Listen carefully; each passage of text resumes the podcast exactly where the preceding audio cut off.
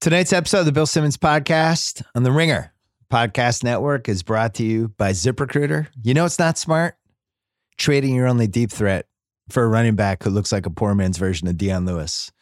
You know what else isn't smart? Job sites that overwhelm you with tons of the wrong resumes. Luckily, there's a smart way at ziprecruiter.com slash BS. Right now, my listeners can try ZipRecruiter for free at ziprecruiter.com slash BS, rated number one by employers in the U.S. based on Trustpilot rating of hiring sites with at least a thousand reviews. ZipRecruiter.com slash BS. ZipRecruiter, the smartest way to hire. We're also brought to you by SeatGeek, the best app for buying and selling tickets to sporting events, concerts, and more. We're in the SeatGeek vortex right now.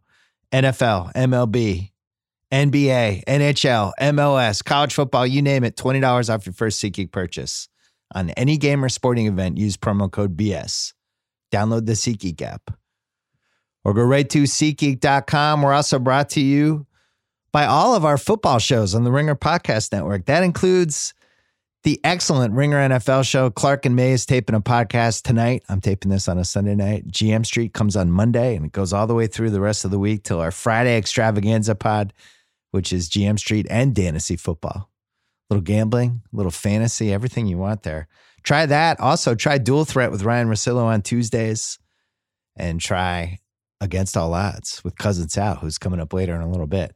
All of those are on the Ringer Podcast Network. Speaking of podcasts, we announced Halloween Unmasked, our first like true narrative podcast. It's going to be released in October on October 1st. You can subscribe to it right now on Apple or Spotify or wherever you get your podcasts eight episodes about the last 40 years of horror movies through the thread of Halloween. Coming up, we're going to mix it up just slightly today because we have to, because it's Tiger Woods Day. And also, I didn't want to start bitching about the Pats. We're calling House, Joe House on the line, host of Shack House, host of House of Carbs. We're going to talk Tiger really quick at the top, and then we're going to call Cousin Sal and we're going to do Guess the Lines and I'm going to panic about the Patriots. So if you're waiting for that, it'll be about 25 minutes in. But now, our friends from Pearl Jam.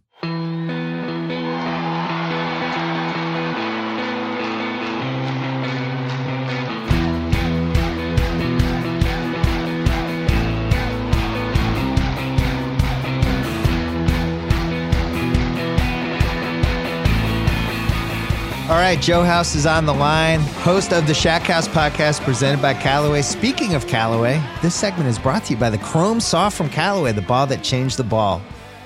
The ball that will be used by Phil against Europe, and then he'll use it to take on Tiger on Thanksgiving. House, you're fired up for that, but you're not nearly as fired up for anything in your life except for this Tiger Woods thing. You were calling it, you were saying it, you were clamoring for it, you wanted it, your zipper was ready it finally happened.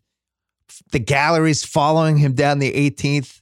Thousands of people. He's got this big ass smile on his face. House, I got emotional. I swear to God, I got emotional. I didn't start crying, but I but I welled up a little bit. How about you? Well, it was a goosebumps on goosebumps moment, my friend Bill Simmons. You said it all. We have been clamoring for it. We've been begging for it. We've been talking for years. I've been coming on your show with each moment of the last, say, three years or so, where we've seen Tiger show a glimmer of of, of, of his past coming back, that there was a, a pathway to restored health. And, you know, we kind of used this deadbeat dad analogy. You know, he, yeah. he'd show up and he'd, he'd take us out for ice cream. And it would be like, oh my God, this is all good. It's all coming back. And then he'd be gone. Yeah. Well, uh, he wasn't he gone this time. Around. No, he, he stuck around this season. And I have to tell you, I went to bed Saturday night and I felt pretty confident that he was going to win today. Yeah. Just because of how uh, relentless his focus seemed to be. Like, you know, um, the expression on his face, the number of par saves, you know, he was he was executing at a very high level. And his accuracy off the tee in this particular event was uh, his very best of the entire season, like nearly se- something over seventy percent well, in terms of fairways hit in regulation. Yeah, the two things that jumped out to me one was just the body language, the chest puffed out, the big confident smile. He seemed very alpha doggy. This was the tiger that I don't want to say we grew up with because we're in our late 40s, but this was the tiger that we loved. This was the the MJ tiger. This was the LeBron against the Celtics tiger that uh, just a charisma and a swagger and invincibility ability about him. I think that was the most surprising thing to see that come back. But then there was this great moment. I think it was the 18th, and he just crushed that last drive, just crushed it. And him and Rory were walking, and he just had this look on his face like, I'm back, baby. I can't believe it. I never thought this would happen. I'm back. Uh, it really felt like the old Tiger, and it felt like the last nine years were were uh, a dream slash nightmare. I know they weren't. I know they won't. But this was the Tiger we thought we'd be getting at. What? How old is he now? Forty two. Forty two. He turns forty three in December. Well, that's a great segue. You and I have been having this ongoing conversation, and I don't know if we should mention the third party in this dialogue or not. I don't want to be name dropping if it's inappropriate. Yeah, don't name drop. Uh, but is is oh I won't say his initials even then. But but a, uh, a, a highly esteemed and acclaimed sports fan uh, and writer joined us, and we were trying to rank this Tiger comeback in the annals of all comebacks. Mm. Where does this one rank? Because of the combination for Tiger of him being the the um, absolute very best historical figure in his sport. Yeah, who uh, experienced, and it's all extremely well documented, a combination of of both uh, you know psychological issues, enormous physical issues, uh, potential you know drug dependency kinds of issues, not potential. What do you mean potential? He had drug dependency issues. He admitted it. He went on the record okay. and said, "I'm addicted to stuff, and I need to not do them anymore." That's a great point. You're right. but uh, it, it, and and yet here he is all the way back, and it, it's not just that he went and won. You know, no offense to any of the other regular tour stops. He took all. He was. This is the top thirty over the course of 2018. The 30 best players over the course of this year. Yeah. And he just went out and, and put it down on him. Yeah, I would say so when we are talking about it, I was saying I think the Ben the Ben Hogan car accident is still number one. He broke his back and he had a car accident. Well, back when they had cars that I don't think you're wearing seatbelts and you probably just go right through the front of the car and nobody thought he was going to play again and then he played again and succeeded. That's way up there. I think a couple readers pointed this out. Mario Lemieux coming back from Hodgkins, winning the scoring title. Yeah. That was yeah. amazing. Um, yes. I would, I would, uh, you know, it wasn't an injury, but just Ali having the four and a half year layoff and coming back to a sport where you have to be quick and fast, not, not kind of the same overcoming the odds, but just it's not a sport where you want to have a layoff. And then not that long. And then you have to go to like the Shaun Livingston blowing out his knee and never thinking anyone would come back in Grant Hill. But that those are all like you could we come up with a million of those to come back. Yeah, I, that's right. To for you know a pantheon type guy to have a career hurricane basically and come back from it. Um, it just didn't seem like it was going to happen. And even you know there was maybe it was a year ago he did or a year and a half ago he did that long interview with somebody weird. It was like a golf magazine or remember that or it was Time magazine or something. It was something I where, do remember it. And we were like, why did he pick that? And he just kind of seemed so sad and pathetic in it. You know, and it really well, seemed the, like the, like the he biography. Oh yeah, the biography didn't help either. But it just no. it just seemed like like he hated himself almost. I, I don't want to speak for him, but it really seemed like he was as disappointed in himself and the way things had gone. Um, he was more disappointed than all of us. So to I, I can't even imagine what that was like for him today. Not just being able to get his mojo back in the gallery and people chanting Tiger. And this was a guy that, you know, really hit rock bottom in 2010 and then kept hitting rock bottom. But 2010 punchline joke, late night jokes, um, all the conspiracy stuff about what really happened that night and the embarrassing press conference. And, you know, it's just, you always expected the comeback to happen, but not the way it did today. This was the best version of it, unless it had happened at the Masters. Yeah, and I, I, I would say 2010 too. How about 2017? He drove his car off the road. Yeah, and he was intoxicated. I mean, no alcohol, but you know, he was under the influence of drugs. He was lucky to survive that car accident. I mean, who knows how fast he was going or any of True. those things. And and and properly was put under arrest for that. He's a father of two young children. I was mad at him uh, last summer when when that whole thing went down.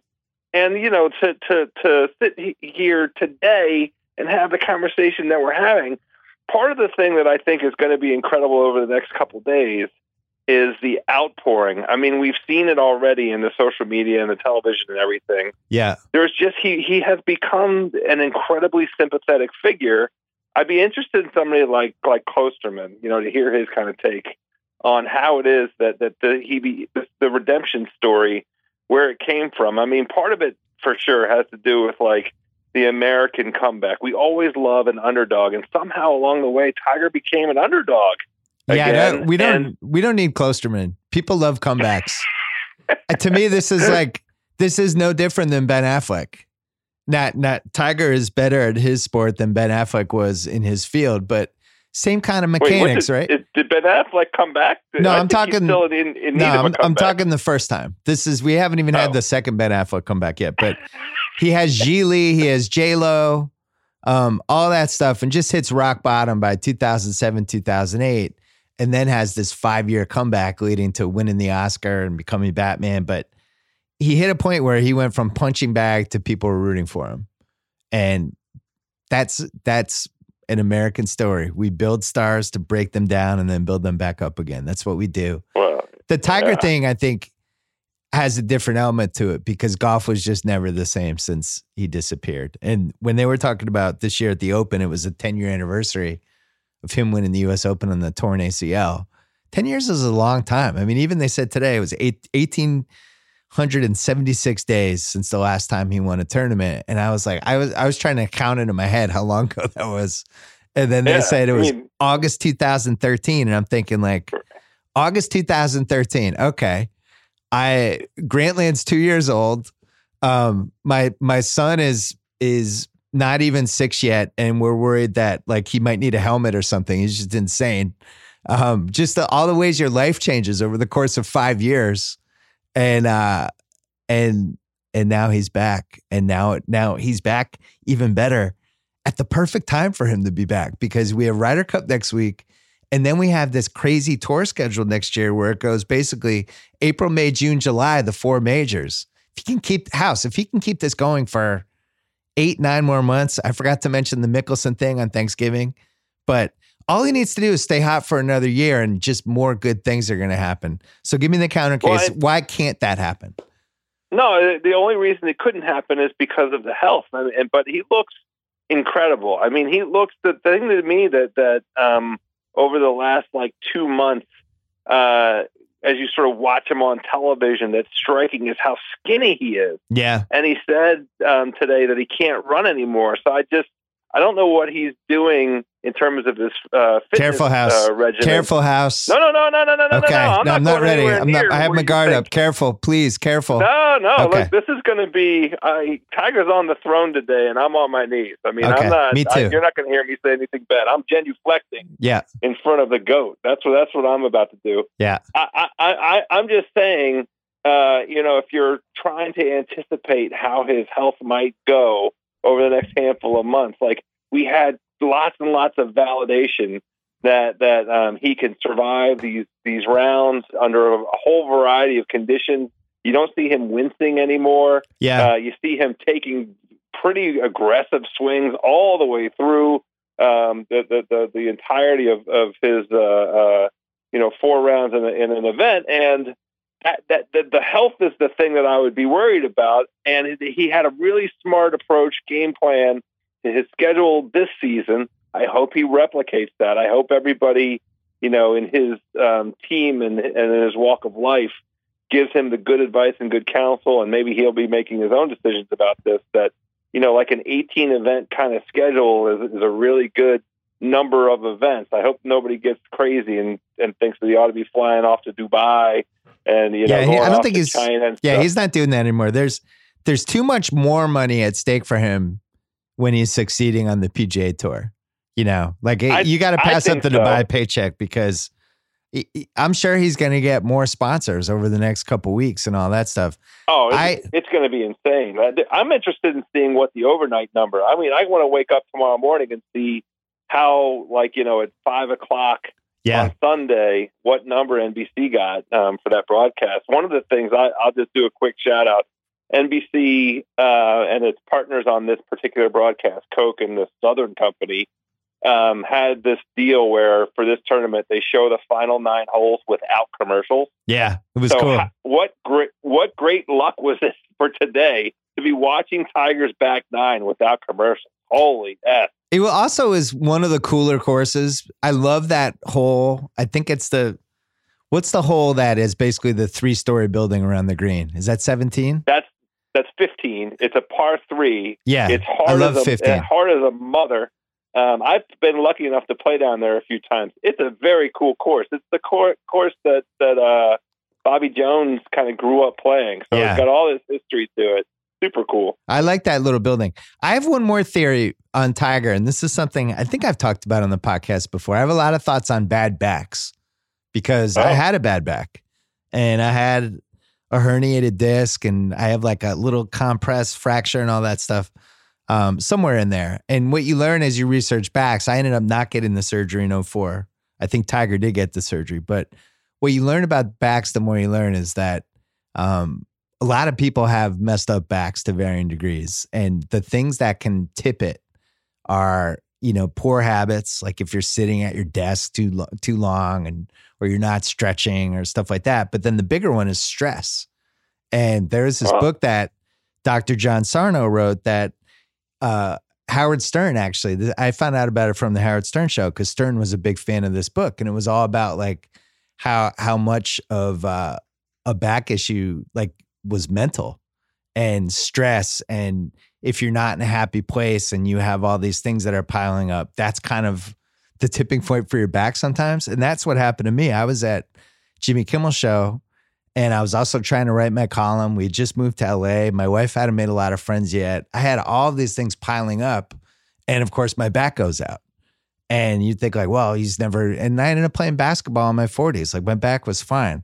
I am convinced it was stress. And I, I look at the Tiger situation and I know he's structurally messed up and whatever. But I also think, like, when you're happier, your body feels better. And you watch him, like, with the swagger and stuff. And it's like, his back's probably the same it was last year he just feels better and he you know he's moving better and when you don't have that constant anchor over you maybe maybe that's part of this i don't know just a theory No, I, I, I like it. I mean, you you're literally carrying the weight of the world on your shoulders and on your back. I I totally get that. I and mean, it's not even not even not even career stuff it's also like i he has an ex-wife and she probably isn't a huge fan of his and he broke up with his girlfriend a year ago and his kids probably are old enough now that they can google him and god knows what kind of shit that guy is is running through his brain and i'm sure it affected him Oh, un- undoubtedly. I mean, the, the one intervening event that's occurred for him physically as it relates to the back is this fusion surgery. yep and it seems like he finally got like a diagnosis that that made the most sense for him and get put him in the best position. And then the last time you and I talked about this uh, last couple of weeks about Tiger, one of the things that that seemed to be going on over the course of this season was him sort of rediscovering his physical capacity. What can I do? You Yeah. know, I'm I'm inside kind of a new body here. How how far down can I push the pedal? and you know what am I sort of capable of? It's partly why I think over the course of the season, and we talked about this a little bit, he seemed to be playing a pretty conservative game. If he was, you know, and he, he made he wanted to make cuts so he could play four rounds in each of the events that he entered. He only missed two cuts the whole season, yep and you know the, it's it's clear that that over the course of the season, with t- today as the culmination, that getting in those reps was crucial, and him kind of rediscovering what he was all about was crucial, and him getting comfortable again, hitting a driver off the tee was crucial because he kicked everybody's ass in that regard. He was awesome off the tee, and then he putted better than everybody. uh, with his old trusty Scotty Cameron. 14 Yeah, he's- majors on that thing. He was doing the follow the putt to the green a couple of times today, which I loved. Yeah, the fusion surgery.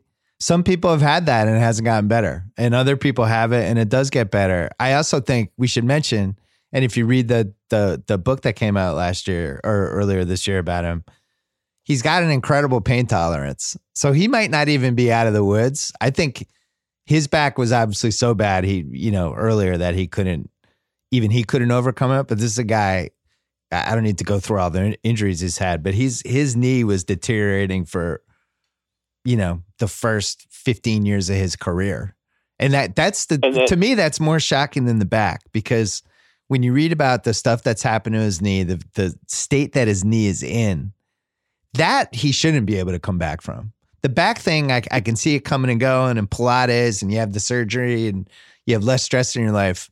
But your knee is kind of once it goes, it goes. There's no coming back from it, and it, you never hear about it. Well, it does look like he's he, he's walking slightly affected, and I don't know whether it's the back or or the knee, but Yeah, he's uh, definitely I got a gait. care. Yeah, Yeah, he has. A, that's right. I I don't care. I just want him healthy because listen to the. We talked a little bit about what the future holds. yeah, Obviously, it, this was yesterday. He was installed as the favorite to win the Masters next year. oh my, year, that's crazy. and That's you know, w- one of the things you and I observed, I wonder, uh, we we sort of wondered to each other, is is Augusta too hard for Tiger? It, it may have been with the game that he showed up with in April, the first week of April, uh, 2018. But you know, if he's in, in anywhere near the condition that he's in right now, with the kind of accuracy and the confidence that he has, I, I think he'll be up to the challenge. But listen to where the next two majors are after that. Hmm. The the PGA Championship is competed in May in Yep. 2019. They're going to Bethpage, New York. New York's best. Do you think that that crowd will have some Tiger love? Will be prepared to go crazy for Tiger Hmm. if there's any possibility at all? And then and then it goes from there. The U.S. Open next year, Pebble Beach. He loves Pebble Beach. How about all the history there? I mean, it's really time for us to start thinking about, and, and it's just because I'm feeling greedy in the moment. We had all, you know, five years for, since the last win uh, on, on tour. Next year, it'll be 11 years since his last major win. Hmm. But why can't we start talking about how many more majors he has in him? Yeah. Well, and then you left out the uh the British Open, now called the Open Championship or whatever the fuck they decided. That's in Ireland. I know, right? And you know, you know who loves Tiger? A bunch of drunk Irish people. Oh, he's fine. Stop giving Tiger so much crap. I can make these jokes. I'm 25% Irish. Um, Uh, yeah, that they'll be rooting for him too. That accent was terrible. Yeah, that, that was like that sounded like Bono crossed with uh, the the Mike Myers' dad and So I Married an Axe Murder. Um, yeah. So listen, eh, he's the majors is the next piece of this. This was great. Yes. This was awesome. It was so nice to have him back.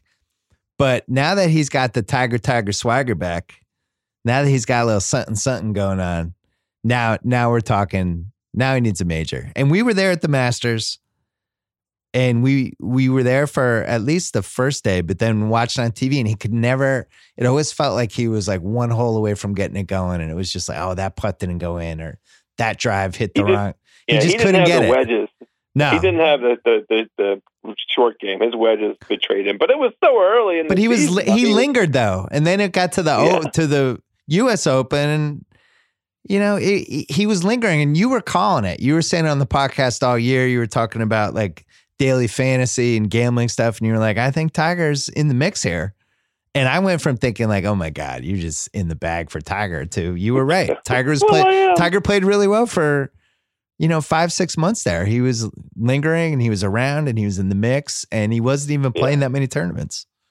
No, it got real on that Sunday at the Open Championship uh, Yeah. when he was he held the lead standing on the tee at the eleventh hole. Yeah, I and mean that, that's shit when drive. it got real.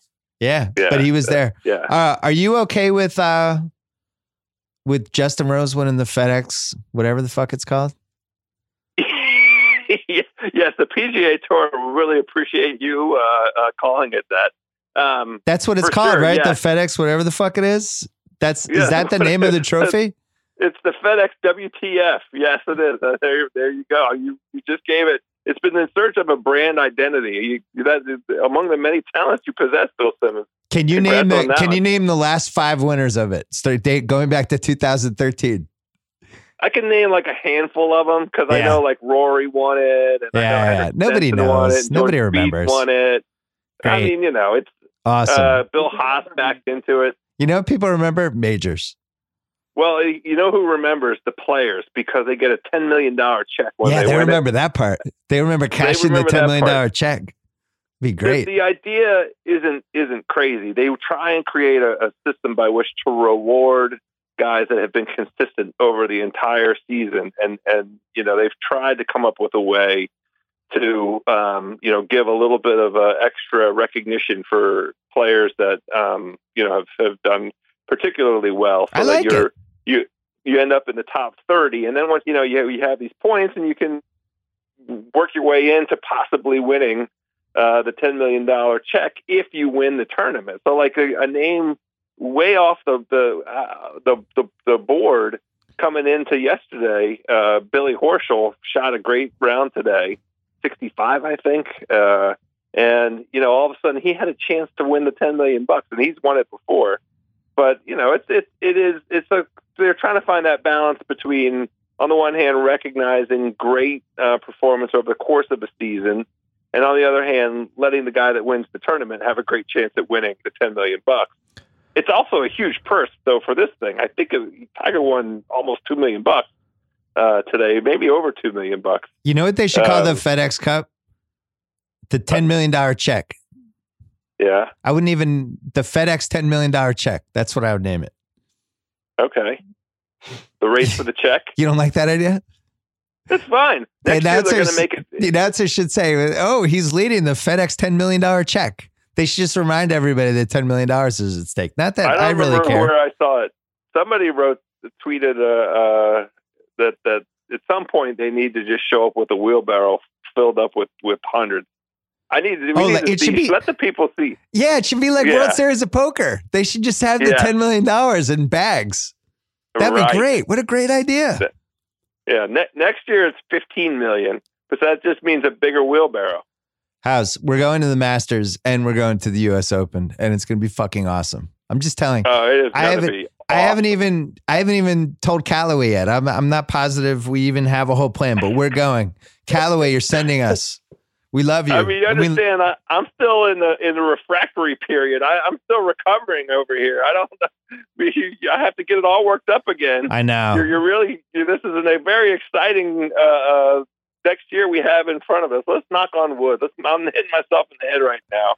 I re- we need all the forces to, to come together because this this moment where the tiger is at the peak of his powers and he's showing all the young guns what it's like. yeah. Walk alongside Tiger. Did you see Rory today? By the way, Yeah, he was Rory was you know he I, he was in high school when Tiger was at the height of his powers.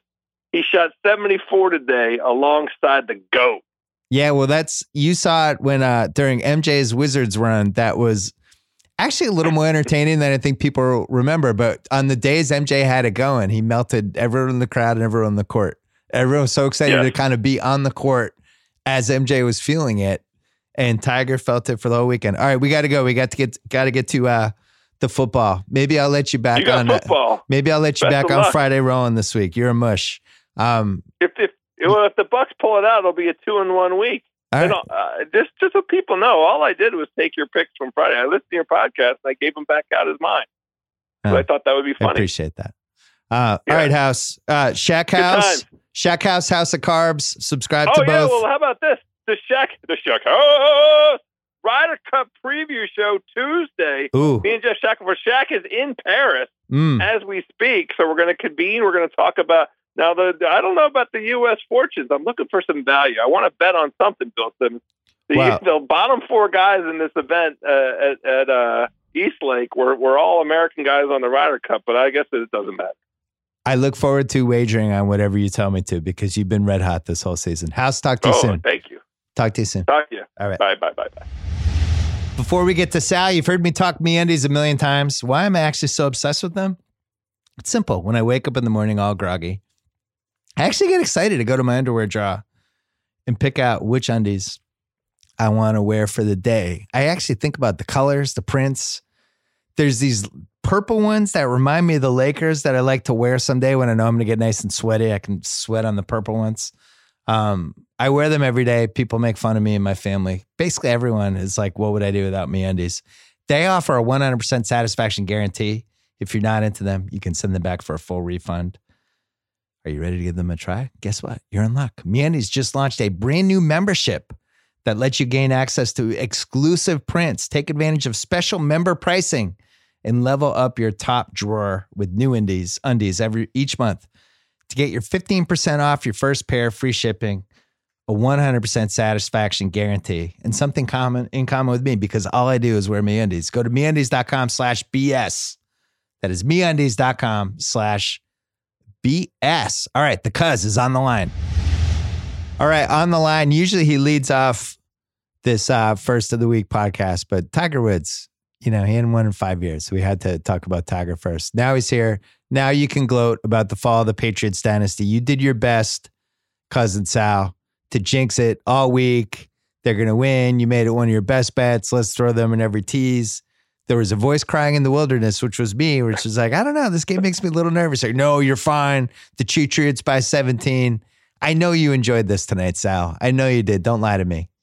Well, I I don't know how much someone who lost so much having thousands of dollars on the Patriots today could enjoy it, but um, uh, you know, I didn't enjoy it. What do you mean? Did I enjoy right, it? I, I I'm lost glad. everything, I'm and then. I tied it to the Patriots tonight, and uh, Oh, no. and it, you guys went down in flames. Yeah, I had everything tied to the Patriots tonight. I bought everything you were talking about. And by the way, I have been put up by a lot of people to give you a lot of shit for this for this loss, especially this loss, because you've been going off on Matt Patricia for months, yeah. and I bought into it. And I just figured that Belichick is going to, you know, he was embarrassed in the Super Bowl. He was embarrassed last week against the Jaguars.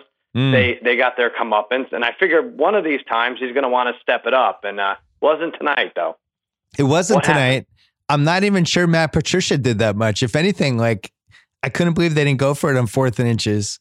I couldn't believe they were at the, on the first drive. I couldn't believe that they were only up 10 at halftime. And it had Yeah. all the makings of after the terrible Stafford interception, and all the makings of the Patriots comeback. Then Stafford made that one nice throw on that third down that Collinsworth pointed out and went right over the guy's head. It was perfect. And then that was mm-hmm. it. The Patriots never did anything again. I was try- I was tweeting about it during the game and trying not to have a freak out.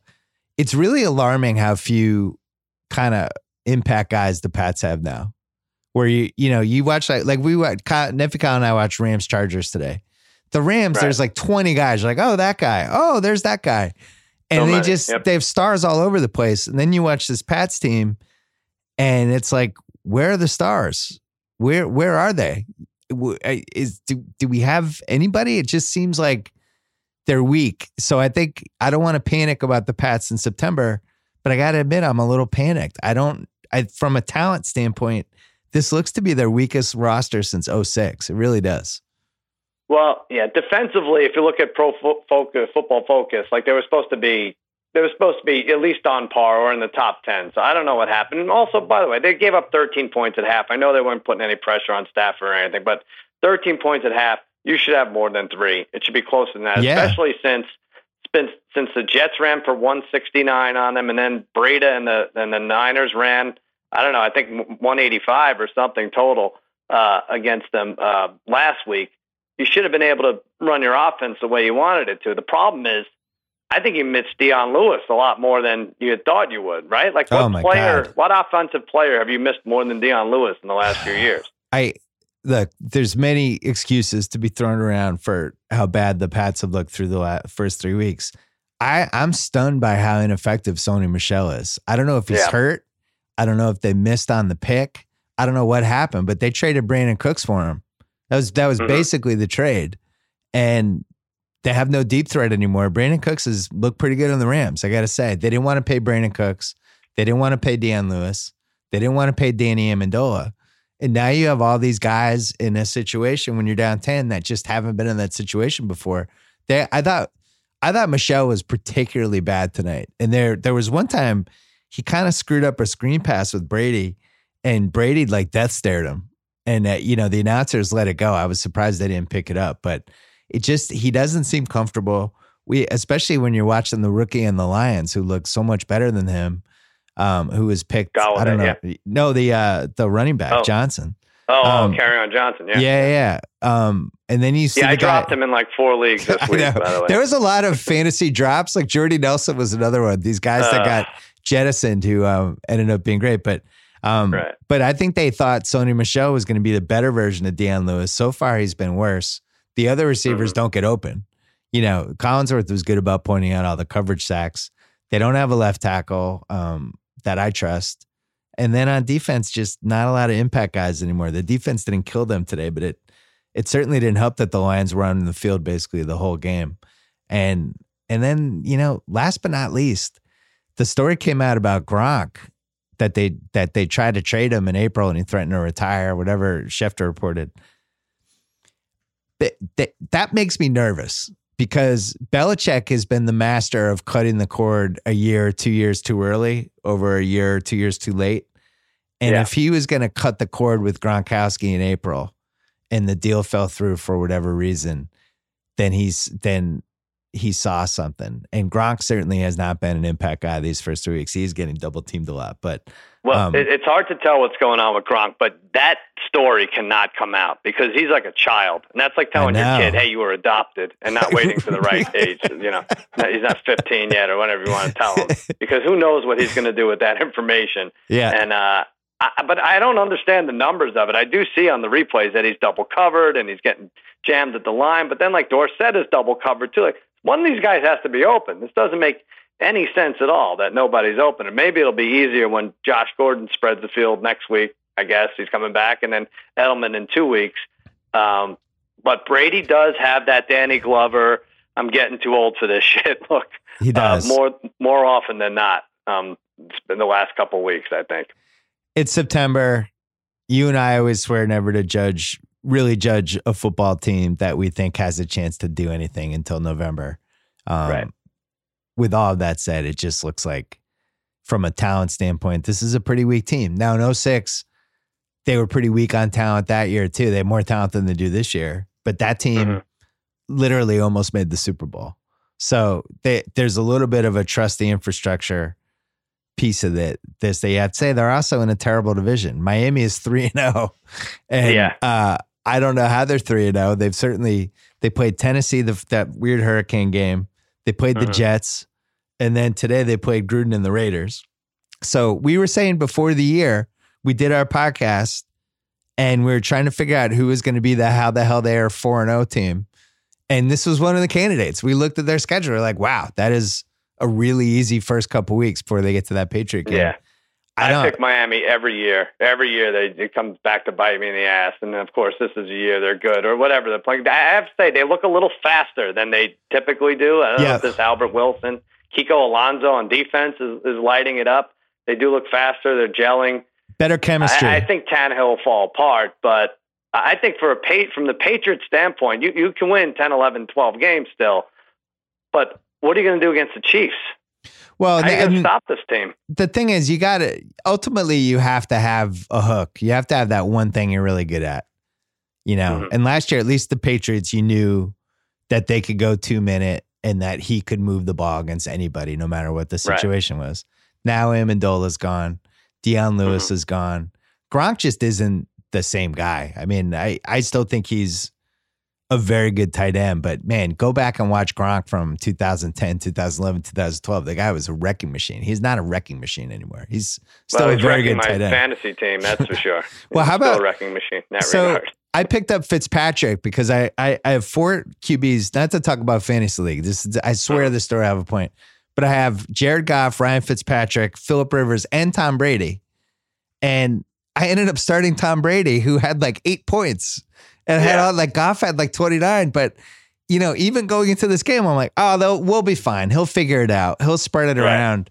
And then you're watching the game, and it's like, man, who's who's going to throw to? Like Dorsett just doesn't get open. And I, I think No. one of the things that happened, unfortunately, for for Pats fans, nobody feels bad for us. We won five Super Bowls, but the Houston game really threw people off the scent. I think I left that Houston game thinking, "Oh man, we're this defense is much better than last year," and oh, this is Dorsett's going to be he's he's like a faster Deion Branch, and Sure. it turns out Houston is atrocious. And, No, yeah, Deshaun Watson's not found his footing at all. And this is no, Yeah, and the, and they're poorly coached, and JJ Watt, I'm not sure he's an impact guy anymore, and Clowney. well, he had three sacks today, but um, Oh, he had three I sacks today? The, the rest of that defense. What's that? I didn't see the game. He had three sacks He today. had three sacks oh, today. JJ Watt's back. I take it back. they, they had four overall, but no, but Eli was 25 for 29 today.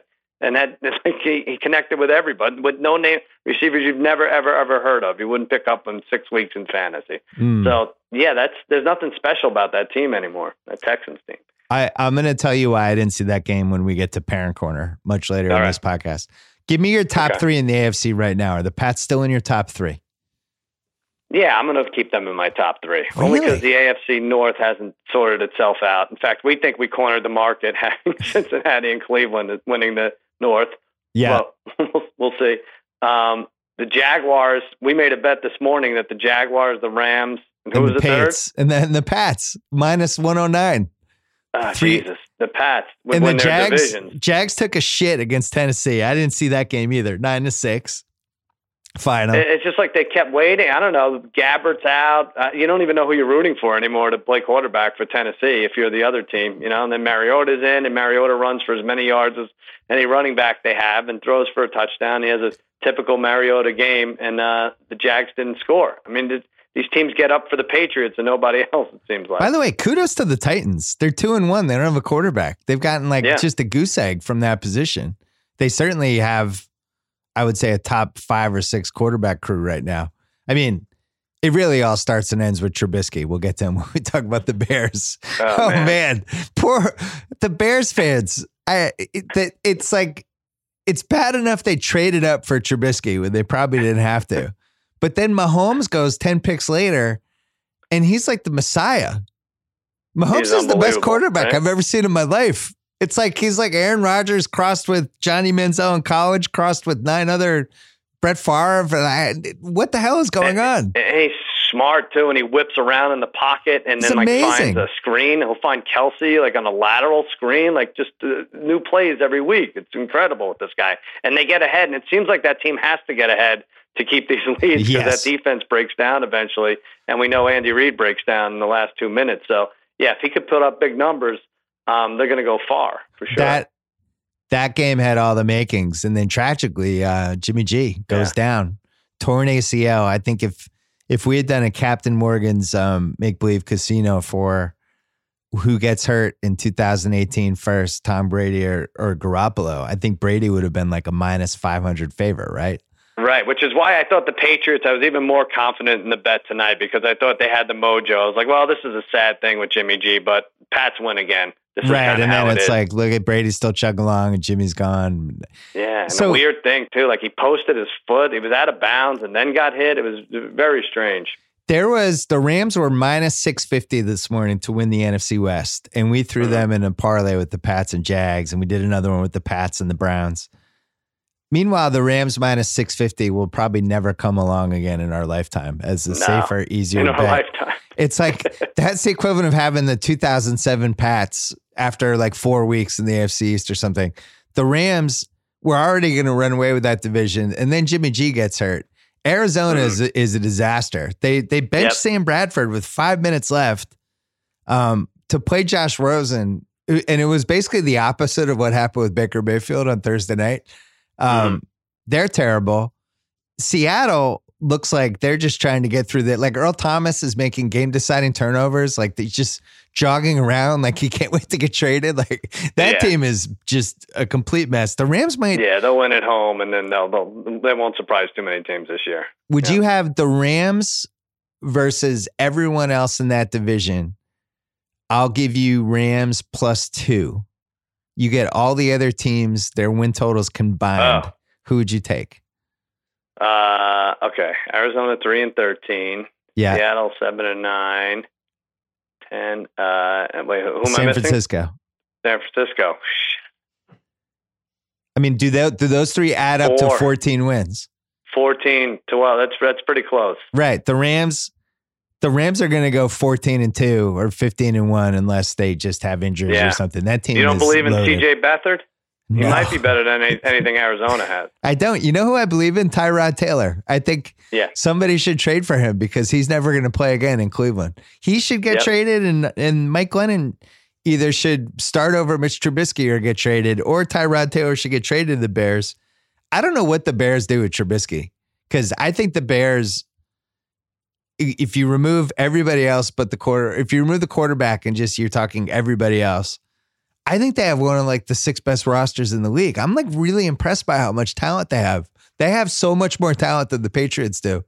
And then Trubisky is like the great equalizer. It's unbelievable. Well, I think Khalil Mack. I don't know what he's planning on getting Khalil Mack for Christmas, but that guy saved his life. I mean, Yeah. he's going to make turnovers. He's going to put them in position. They're going to they're going to have good field position all the time. Mitch Trubisky is very lucky to be on that team. For a young quarterback, that's the best. That's the best. I mean, Goff. Who has it better, Trubisky or Goff, in terms of uh, what what they're surrounded Goff's with? at least makes plays. Like Goff was Yeah. really good today in that Chargers game. That Chargers No, game. good. I'm not comparing their Yeah. talent. but No, no, I know saying, what you like, these- mean. These, young guys get stuck with, you know, they get, you know, Garoppolo doesn't have a lot of playmakers. Breida's coming on, I guess, but, uh, but yeah, typically you don't get, you don't get that kind of uh, juice around you. I've watched, I think I've watched all three Bears games. It's shocking how many guys are open. It's shocking how good their running backs are, considering that everybody knows their quarterback basically can't throw the ball straight. I mean, the thing with him is as long as it happens within the first two and a half seconds, he's fine. So if he drops back the pass and he's immediately thrown to somebody, it's great. As soon as something breaks down or gets chaotic or he has to audible or ad lib, it's a disaster. And I it, I just don't feel like he has much of a feel for that position, which is a weird thing to say.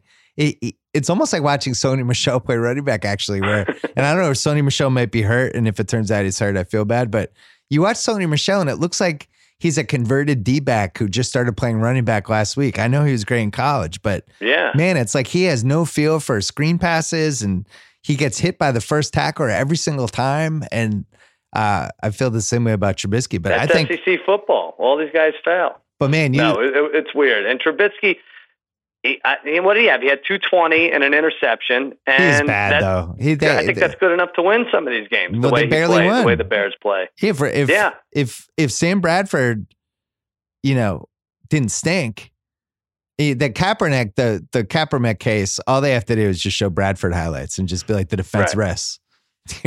this is Sam Bradford. He keeps getting started jobs and he keeps getting paid. The defense rests. Right. Um, That's it.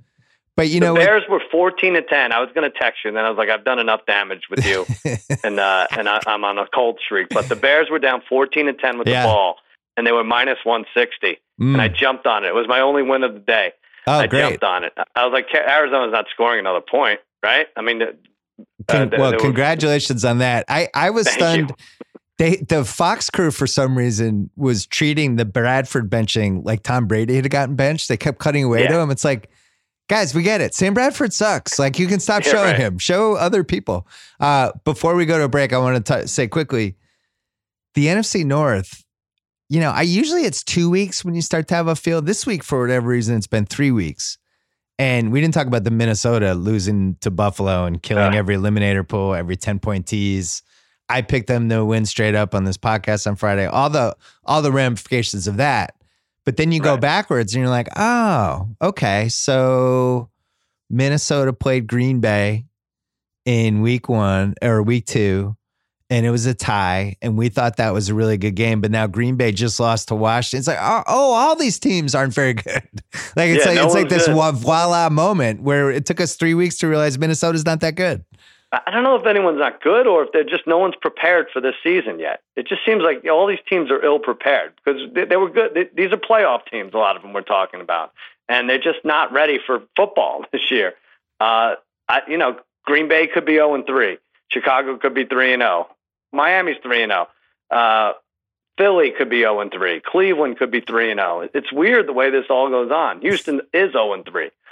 I haven't seen anything like. I don't remember anything like this, and I definitely. Well, we'll get to the lines, but boy, do I have a three-team teaser in store for you. Oh my God! Fresh off To- you getting your ass kicked. Yeah. So get it all back. so Minnesota plays San Francisco in week one. Yeah. They they're at Green Bay week two and then Buffalo today. And Right. at some point between week two and and about uh the second quarter of that week three game, it's like, oh yeah, it's ridiculous that they were favored by 16 and a half points over everybody. It did not seem ridiculous on Friday. It was more of a pick against Buffalo. But I Mhm. think I just don't think there's a lot of good teams. And I know we we do this every year, but it the Rams really jump out to me. I think the Chiefs offense, the Rams, uh, I think the NFC South is good. And you know, they're, they they Atlanta and New Orleans had to play each other. I think New Orleans is better than Atlanta, but I think New Orleans is good. I, I think we go backwards and you go, well, week one, New Orleans is playing is playing uh, Tampa, and they give Mhm. up 48 points, and it seems crazy. But then Tampa does it again the next week, and Tampa's clearly better than people think. Then week two, they almost lose to the Browns. yeah. It's like actually the Browns have a lot of talent. Like that's not crazy. And then they have this character win today in overtime in Atlanta. And I think New Orleans is fine. I would have them in my top five. But I I'll think the only three teams you could definitively say anything about are the Rams and Chiefs are very good or excellent somewhere in there, yeah, and the Arizona Cardinals suck. And then everybody else, I don't know. You know, they could they can win between uh, three and eleven games. and yeah, that's a That's good it. one. I, I don't know. I don't know who else you throw in there. Let's say I need to merit on that. Let's take a quick break. Okay. Let's talk about FanDuel football season underway. I'm sure you have major regrets about your season long fantasy teams. Sometimes it can be over by the end of September and you feel bad about yourself. I actually feel pretty good about my fantasy leagues right now. That hasn't stopped me from playing daily fantasy. You know what I feel bad about though? I was in the I was in the FanDuel uh, eliminator contest. I took Minnesota this week, like the rest of the country. So so long FanDuel elimination contest. That was the, the eliminator, whatever they called it. Uh, but at FanDuel, you get the excitement of researching and building your team every week. They have something for everyone, more ways to win than ever before, like Gridiron Pick'em every week. Free contests. All you need to do is pick winners, no spreads. 10K is split among the top pickers. Uh, as you know, I like to play single entry contests. I like to know that I'm only playing against human beings who enter one lineup. This week's Spike contest, only $5 to enter with a 100K prize pool. First place is 10K. Join this week, play against me at fanduel.com slash BS. New users get a $20 bonus when they make their first deposit on FanDuel. Again, fanduel.com slash BS. If you played against me this week, uh, I did not do well. Along with my gambling, my uh, my fantasy choices were not great this week. But fanduel.com slash BS. All right, coming back. Um, one thing that jumped out to me, I hate to single out bad coaching when um, my own team didn't seem very well coached today, and there was a lot of bad coaches. And I think the Chargers, yet again, have done it. They've figured out the perfect recipe of how to have a talented team that also does dumb things and Mhm. shoots itself in the foot and just doesn't seem cohesive. That Anthony Lynn did something today. There was like, Oh yeah, you hated this. couple teams did this. Yeah.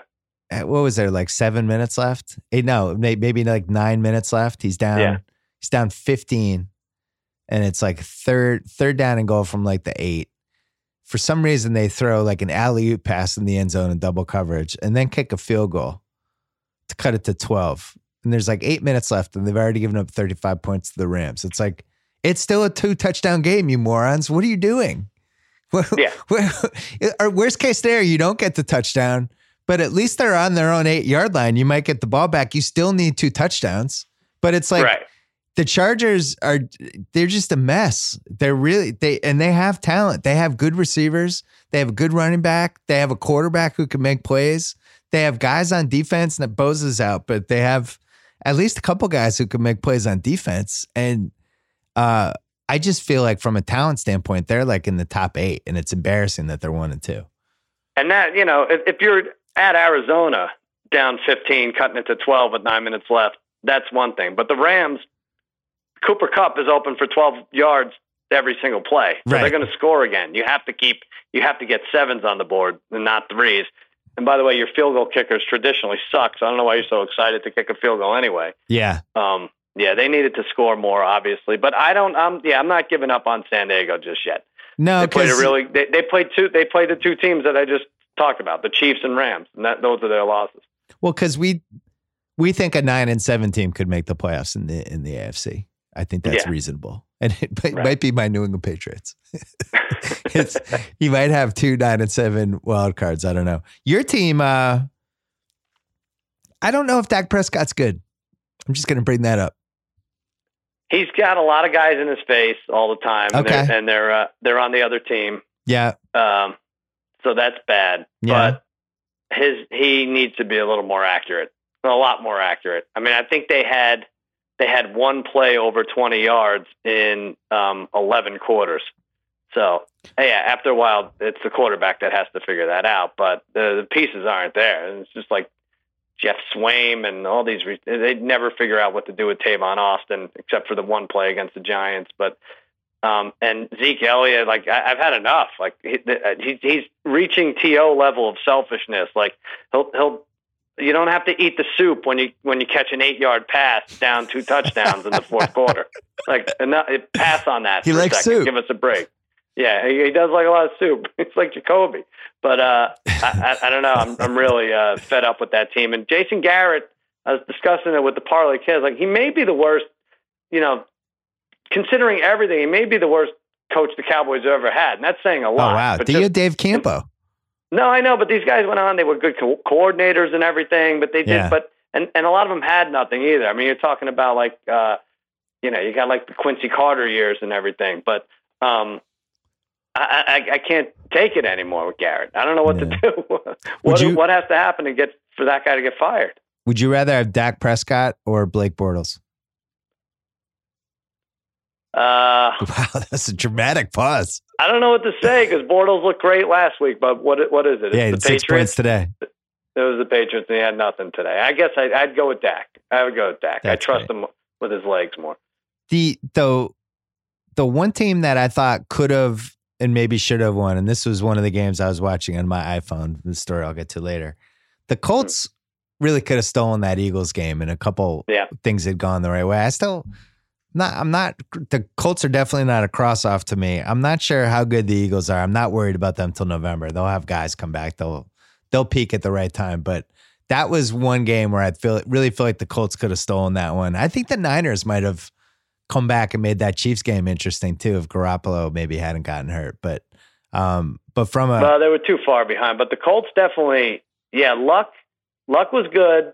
Uh, Wentz looked okay. I thought he coughed it up a couple times, threw a pick, and I think he fumbled once. Um, they had an 11 minute drive that spanned the end of the third quarter well into the fourth quarter, and that's like Philly just punished Indianapolis. They got a couple calls from the refs to keep the drive going, but then luck came down, and uh, what was odd to me is when have you ever seen someone else throw the hail mary to end the game? Jacoby Brissett was brought in to throw the hail mary. Like that tells you everything you have know about luck in his arm. Like this is the, you have Mariano Rivera coming in and and finishing up with the most important pass of the game. it is humiliating, right? Yeah, It's there's some sort of virility aspect to it that you're not man enough to throw the hail mary. right. They have to bring in the other guy to throw the hail mary. You your arm isn't strong enough. He it's totally okay stupid. with it but- too. yeah, no. They, they they showed him on the sideline. He was like, "Yeah, that's your guy. I'm I'm not I'm not I'm not cut out for this." They were like, "It's your Very fucking strange. fault, man. You were snowboarding. If you hadn't snowboarded, you'd be throwing the hail mary. But we're gonna give it to this other guy."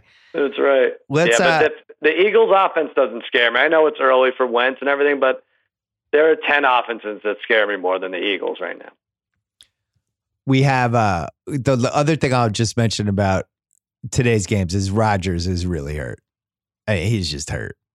And Yeah. and I would I would love to know what his knee injury is. We speculated last week about whether he has a torn ACL or something. I, I I think every possible knee injury is on the table for him because he does not seem comfortable or right or anything. And there there's definitely something more wrong than just he has a sprained knee. I refuse to believe it's a sprained knee. Getting off to a slow start for sure. I don't know. They got beat up all over the place. I mean, you, would have thought the Peterson 20 carries, 120 yard days were long gone. But um, is that what's going to happen to the Packers defense? They just they just show uh, they have no killer instinct at all, except No. for Rodgers. And like you said, he's he's playing probably at sixty five percent. So No, they, they need him at they need him at hundred percent to do anything with this weird team. But maybe not for the NFC North this year. I don't know. And man, Trubisky's he's getting better each week. Oh no, he's not. he's not at all actually. Hey, Can but I just say with the, the Vikings thing, how uh, every time I looked at the TV, I couldn't believe that score, and it didn't. They, they just they didn't even want to put up a, a touchdown until the very Yeah. end. But this is it. It seemed amazing, and and it is because as long as we've been watching football for 40 years, I think RJ Bell or someone tweeted this, a team that's been a 14 point plus underdog has never won by more than a touchdown in the Wow. last 40 years. And that I- and they shattered the hell out of that. I saw a stat that um it was the biggest spread anyone has ever covered in one since 1992, which was like the third year I ever gambled, and I probably lost on that game, whatever it was. Oh yeah, I guess so. Yeah, Yeah, you know, that, that I think the Bills are still a cross off, but listen, Josh Allen made some things happen in that game and looked super athletic. yeah. Kudos to him. Uh, It's now so we we all picked that game wrong for sure. We're not saying we had it right, but in retrospect, I think like that something happens when these are grown men and they say that these teams are so even anyway. Just Yeah. in terms of talent, when you're a grown man and you have another grown man on your team quit on you, and then you hear your 16 and a half, 17 point underdogs, Yeah. you're, you're going to fight with something that um, that you've never reached down for before. I think, and I, I think that's kind of what happened. I think we're going to see that the Bills aren't a very good team. Didn't make any sense. LeSean McCoy's not in. I don't know who Allen's throwing to half the time. He, yeah, but he he did the job on this with his feet. And um, No doubt. Yeah, there were some I- red flags. No Dalvin Cook. Um, I Mhm. ignored all the red flags and plowed ahead and bet the Vikings minus 60 and a half. It was just like, it really did seem like the Bills had a chance to be the worst team of all time. And uh, it turned out that that it's. do they need their dome back? Maybe Minnesota Oh, doesn't seem like a great. I don't, I don't know. The, the new field doesn't seem like a great uh, great advantage for them. Let's quickly talk about it. The Monday night game tonight, which has become increasingly interesting. The line has moved. It is, I think it's now even. There was Le'Veon Bell trade rumor stuff going on all day today. Um, Fitzpatrick is now owned in every fantasy league and being started on a lot of teams. Not mine, Mhm. unfortunately, today. But uh, I I really like Tampa was probably my favorite game on the board this whole week, other than New Orleans, and uh, I just really like Tampa in this game. What am I missing? Is, is Hmm. it what? So let's say we're backseat driving after after Pittsburgh wins by 15. Oh, we should have seen this. Oh, we should have known Fitzpatrick. Like, I just don't think Pittsburgh. I, it's a very similar situation to the Pats, where there's just not a lot of talent on both sides anymore. And I actually think this could go the other way, where Tampa can Hmm. just dominate them. What am I missing? I was looking at some of the my futures. I bet, and we, we're betting. We're still betting futures as the season goes on. But Yeah. I have Tampa on a big parlay to not make the playoffs. Mm. I have uh, DeSean Jackson under four touchdowns receiving. I think he already has four. I have, I have yep, and I have Jimmy Jimmy G uh, over 15 and a half interceptions. So I'm looking rock solid on a lot of these. But um, I, the only thing I would say is at some point, shit has to normalize in the NFL, right? And does it start Monday or does it start like week five or something? Yeah, And like, I think maybe November. maybe November. I yeah, did, didn't but we talk about that most interceptions bet? And didn't we talk about the way to get screwed in that bet is quarterbacks get hurt all the if time? someone and, gets hurt, yeah. and we were Well, I like, yeah, that's why you don't do it.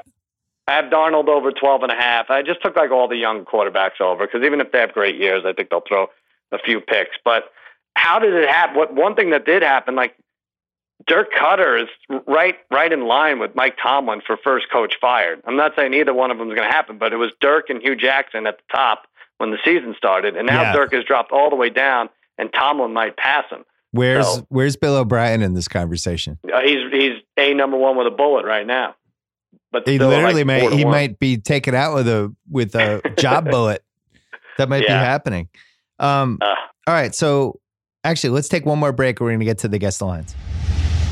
Hey, let's talk about Starbucks Double Shot. Starts with bold Starbucks coffee blended with milk for a smooth, creamy, delicious flavor. Enhanced with ginseng, guarana, and B vitamins. Available in six delicious flavors mocha, vanilla, hazelnut, white chocolate, coffee, and Mexican mocha. An energy coffee drink that not only tastes great, but gives you the energy to go from point A to point done. Heavy rumors Joe House has done a Trenta Red Eye from Starbucks and then poured the Starbucks double shot in it. And then I think he ran a 3940. But you know what? You need energy at the end of the day. I needed energy. We taped this podcast tonight. Guess what I had? Starbucks double shot. Energy to do things you actually do. Find it in your local convenience store. The Starbucks double shot. Week four, two bye week teams this week the Redskins of Washington and the Panthers of Carolina. hmm Panthers two and one, looking pretty good. They took care of business today, and you and I have them to win the division. So we're kind of rooting for that. I, I guess the biggest thing that happened is McCaffrey. McCaffrey's just looked good this year. It's like they've figured out how to use him. And uh, yeah, I mean, he had 184 yards rushing. He does. He wasn't good for half that. yeah, Like He's just dangerous. He's- Yeah, the combo of him and and Cam, it's that's just a tough team to play. I we'll see if uh if they can stay healthy, especially on defense. But- Cam in the red zone is spectacular. It's just him getting there is the problem. Like, Yeah. you know, they'll still have games where they have 13 entering midway through the fourth, and it's like, how the hell is this guy not taking them downfield? Well, Thursday night is a great one. It's Rams Yep. Vikings. Uh, the Rams are going to be getting three straight days of is this uh, LA's best team? Could could the Rams they they're going to go 6 and 0 in their division? Could they go 16 and 0? We're going to every talking head thing you're ever going to be afraid of. Actually, could the Rams go 16 and 0? What would you put for odds on that? 12 to 1, 20 to 1? Uh, I was going to say nine or 10, but now are these cornerbacks? Are they? I don't know. Well, if so they're, that's I the think they're thing. okay now. Yeah, but both of those cornerbacks got hurt in the second half, and now you have the Vikings with Diggs and with Adam Thielen, and Right. uh, you know. But Thursday night, I have, I picked the Rams minus seven and a half against the Vikes. All right, I'm going to get this. I'm slightly closer. I said minus six, and it's six and a half. That seems too low. Yeah, Because- but I 'cause of see the- this is where you get screwed. This is where everybody jumps on the Rams, and the Viking. This game goes to overtime or something stupid. I have a counter to your counter. Go ahead. The Rams are just beating everybody by double digits. At some point, maybe they should just be favored by like at least seven and a half and higher until Mhm. they don't beat somebody by double digits. They have Right. their gas pedal is as good as we've seen in a while. They really turn it on. They're always guys open. They're always going for it. They are by far offensively the most impressive team, not just talent standpoint, but the the way they're coached and the play calling. Um, they're just on it. It's Best impressive. coaching. McVay's best, great coach. Oh, yeah. Uh, and, and Wade Phillips on defense figures everything out Ever eventually. since Belichick retired, we were wondering who the got next guy was going to be, and now I think it's Sean McVay. Yeah, for sure. But You just let that joke go. You didn't even bite at it. No fake chuckle. wait, what happened? What? I said since Belichick retired, Oh, I see. Oh, I thought I said when, when he retired. Yeah. you didn't play off the joke. You just kind of let it hang there like a stale fart. no, Thank I you. know. I'm sorry. Thank you. when did he retire? Before the Malcolm Butler? I'm trying to figure out when he exactly retired. I think he retired told when us. he's like, I'd rather lose a Super Bowl and start Joe Schmo than Malcolm Butler. Yeah. And uh and I'm not gonna blitz for this entire fourth quarter and just let the Eagles go for 10 minutes. God damn it. Unbelievable. You know what people don't want to hear is me complaining about the Patriots after five well, I'll tell you what. uh, You, you, you're uh, being cavalier about it, but I don't think you're ready for this. I don't think you're ready. I'm ready. I grew up with this. The downfall was the first 30 years of my life. ready. I think I think you need to get therapy. No, Honestly, it's fine. you I'm or a lot of the Patriots right heads, to the you guys are Celtics. not. You're not prepared for this. I'm mentally already with the Celtics. I'm just ready for the 68 win Celtics season Oh, and the Red Sox playoffs. I'm just ready. I No, you're going to have some sad days. It might not even be for another two years or so. But Brady is going to crumble, and Belichick is going to be right there, and he might be laughing at him at the, at that time. when you have three super successful kids and one's a doctor and one's an attorney and one's one's uh, a Supreme Court judge. Mm-hmm. Uh, maybe a bad time for that analogy, but one's a judge, one's a federal judge, and Right. then you know all three of them are doing great, and you and you have your friends, and they're like, "How are your kids doing?" I'm like, "Oh, the Red Sox are great. They just had another kid. Celtics are looking. They just moved into an awesome mansion. I'm bragging about the kids." And then Right, it's like, know. oh, the Pats, you know, Bobby's in rehab, but he's going to get out and it's great and things are good. And, you know, Yeah, that's your lawyer kid is about to be disbarred. I think. I don't know if you're ready for it. I don't know if the family's ready. Just out of curiosity, what would you have had for the Sunday marquee game? I'll let you pick. You know, I was, I I was couldn't just going find to say one. to you, and with the Redskins and Panthers off the board, I don't know what the hell you did with this. Who is the? I was looking at this. What would I have had? Is it is it is it Bucks Bears? I don't know what you did here.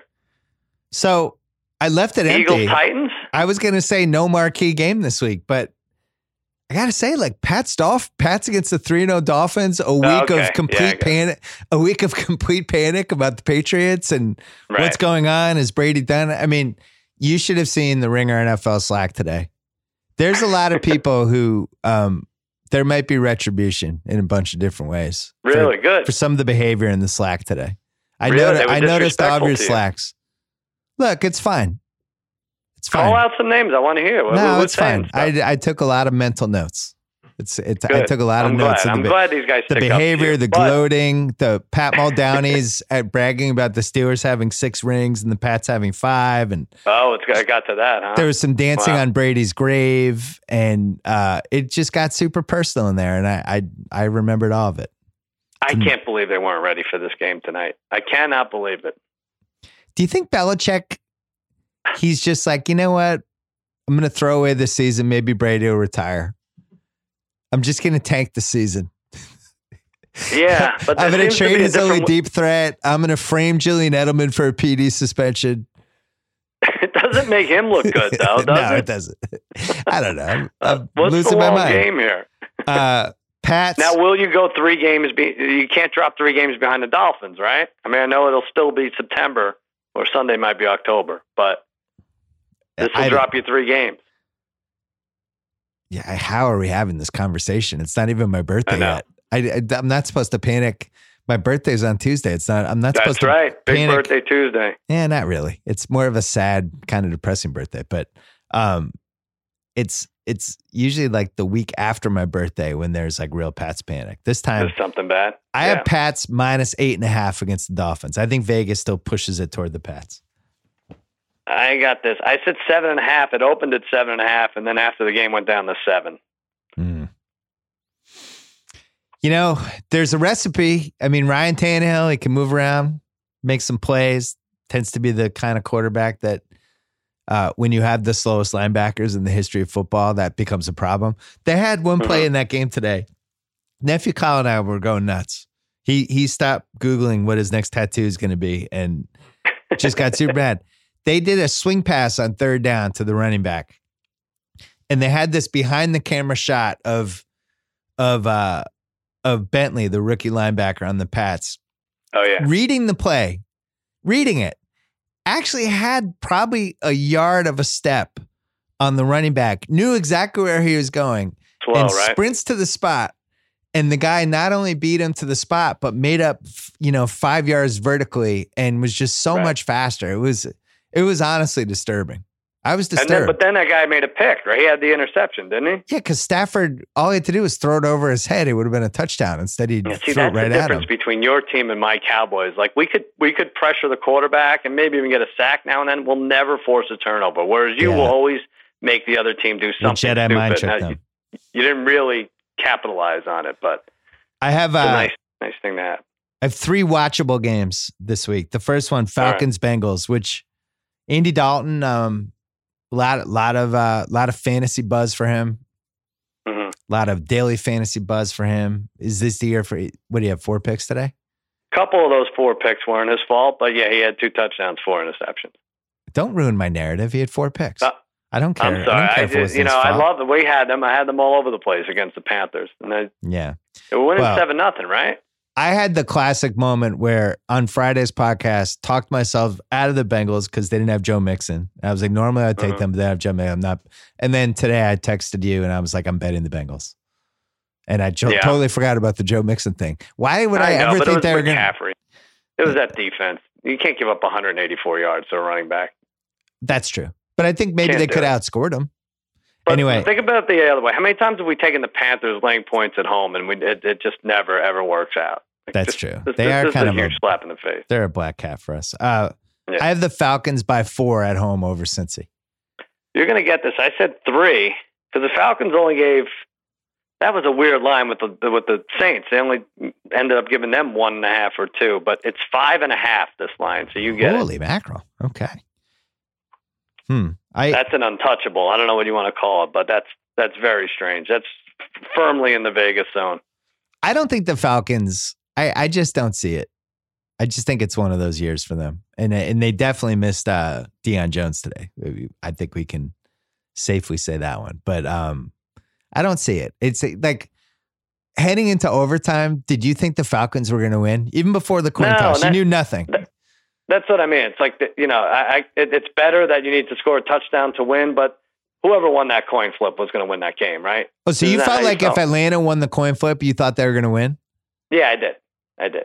I, think felt, if they played the time right, they didn't. They didn't. You know, they were up. Uh, what were they up? 37-30 with four minutes left, and they Yeah. didn't. They just didn't leave themselves enough time to score in regulation. I thought. Hmm. something And about what that did Ridley team. go for a dollar or two in our league? And he looked bad in week one, and then He looked bad. You couldn't even find him. It's Yeah. like he never left Alabama.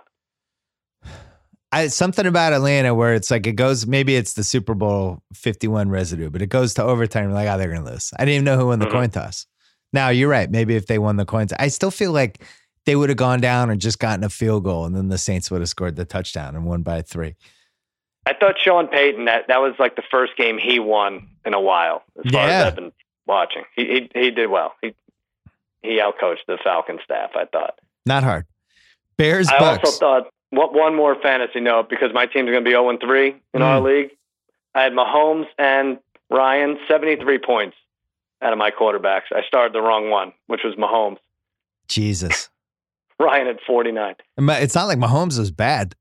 No, I know, I know. That's uh, I just can't get it right. So we've used the same website. I think since you started this league, you you had this league before I did, and Mhm. now it has this um this thing where you can go back year by year and look at the standings.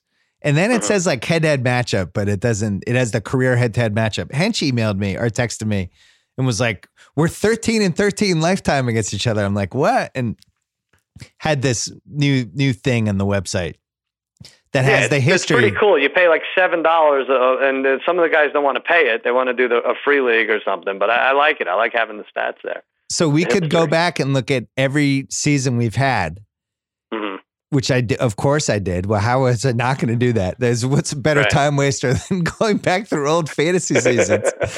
and uh, I went back to go look at my my 2007 team, the greatest fantasy team ever assembled. of course. I wrote a column for ESPN about what what's harder to go undefeated in your fantasy league or your real league. Mm. And this was when the Pats were 6 and 0 and my fantasy team was 6 and 0. And I came to the conclusion it was actually easier to go undefeated than the NFL because in fantasy, you know, you're one of your best guys could just have an off day. You have to bench people on bye weeks. And I was right. The Pats went 16 and 0. This team ended up 13 and 2, which was the best Yeah. This century in our league. 13 and 2. So then I went Yeah. back and read the column I wrote and had all the guys and it was like LaDainian Tomlinson, Adrian Peterson as a rookie. I traded for Tony Romo. I had three of the best 10 receivers. And then I'm texting you and Hench about it. And I'm like, oh my God. And I'm sending you stuff. And this is a Saturday night. And I'm thinking, like, my life's really over. This is what I'm doing on a Saturday night.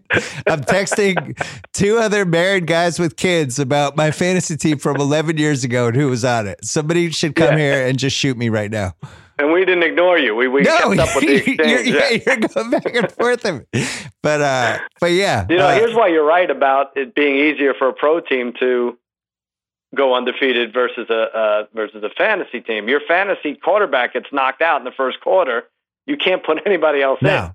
You're stuck with a zero or a There's too many ways it can go wrong. Yeah, you can go Yeah. against the wrong team at the wrong time. Right. You go against like Mahomes during his six touchdown thing, but it was fun. I I have a But chance to be three and zero in can fantasy, and Oh, I'll you be son of that's a bitch. Well, not going to Here- last. Here's what I hate about our league.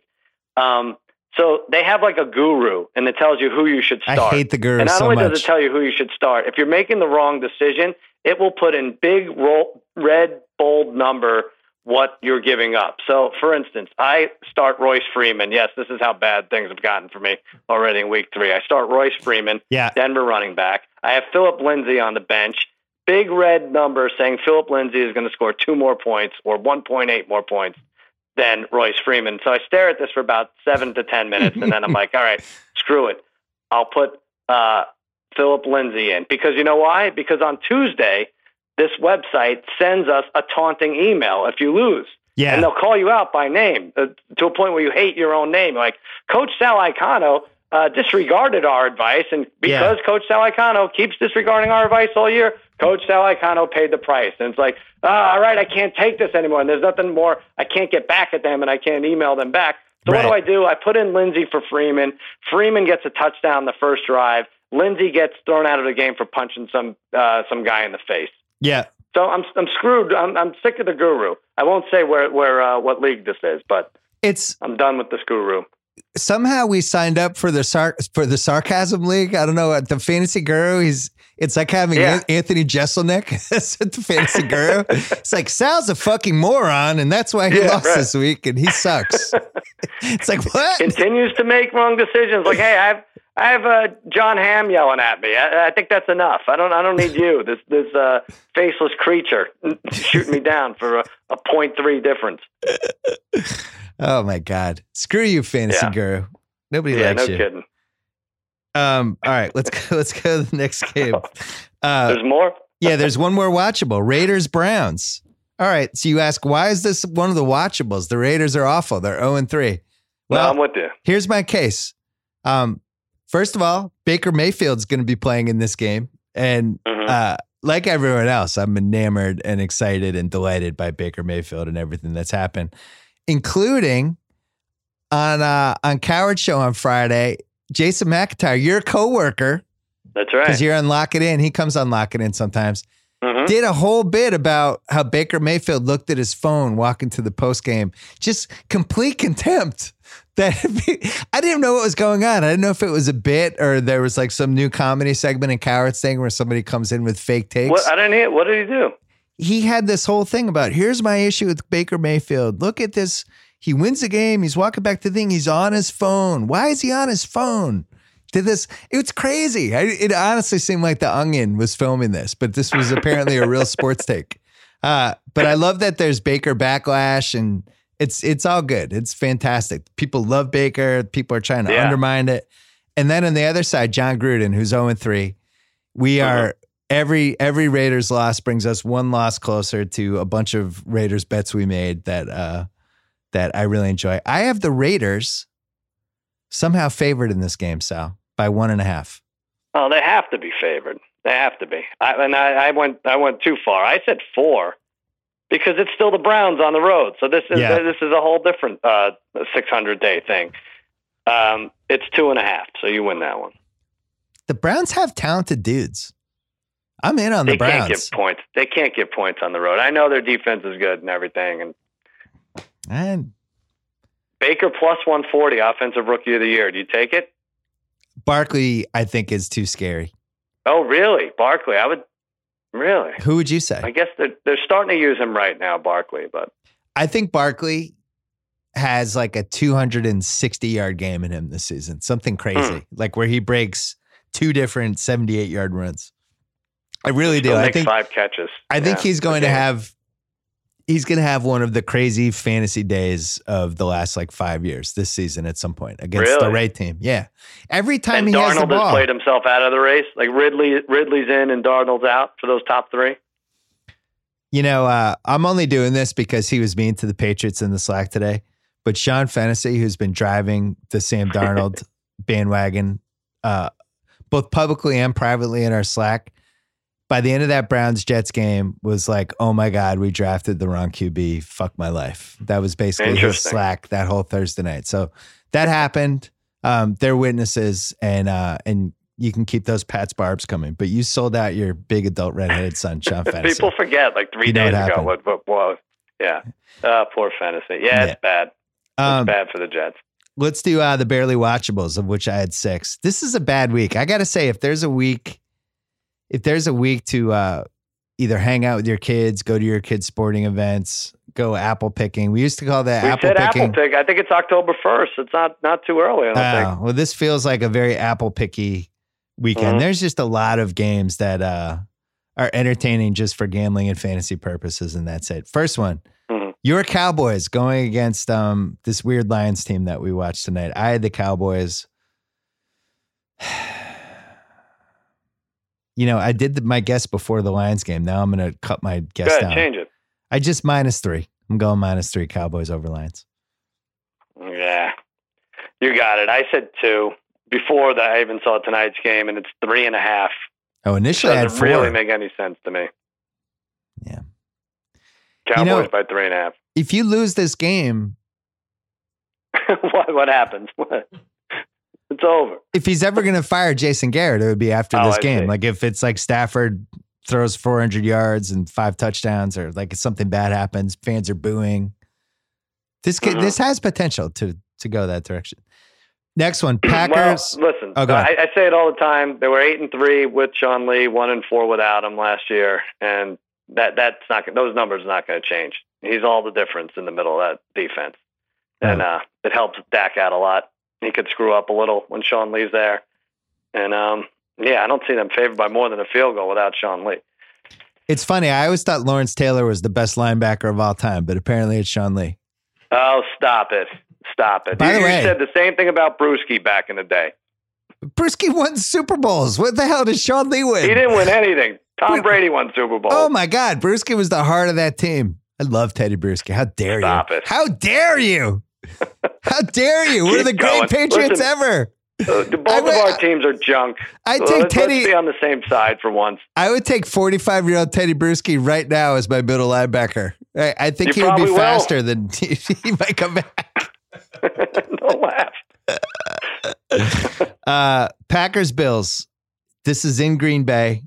I have no idea what to make of the Bills. Whether who knows, but I had the. Uh, I think they shoot this line high because the Packers are a public team. I have Packers by nine.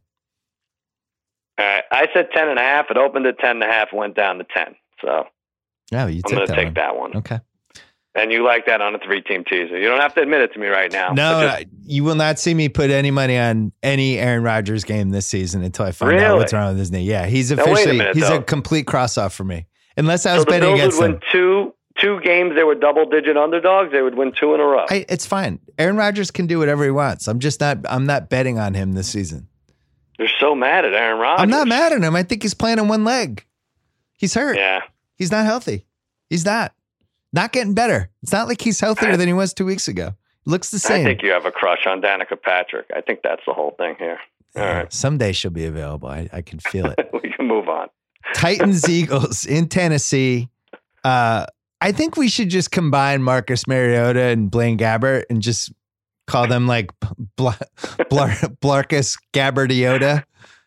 Because whoever it is, it's not somebody you want to bet on. On the other hand, the Eagles have really no explosiveness at all. And their fans, it's funny, their fans, I hear you. I know you're out there. You're doing the whole, oh man, it's it's so weird to go through an Eagles season where I'm not freaking out when we're playing like this. It's like, we know what you're doing. It's like a humble brag. You're still Mhm. humble bragging about how you won the Super Bowl. Oh, God, it's so disorienting. It's like, settle down. Go run But the players were go- complaining that they weren't getting any respect. Like after almost losing to the Falcons, so which they can easily could settle down, happened, too. and then they got beat. Who they lose to in week two? Go on Pornhub and. Philly special the hell out of yourself. Go to hell. Yeah, Um, it's just like uh, you don't get a parade every every time you win a game. Yeah, congrats. For the big one. congrats. yeah. There's been 53 Super Bowls and your team won one of them. Shut up. Move on. Right. Titans minus one over the Eagles. That's what I have. Oh wow. Yeah.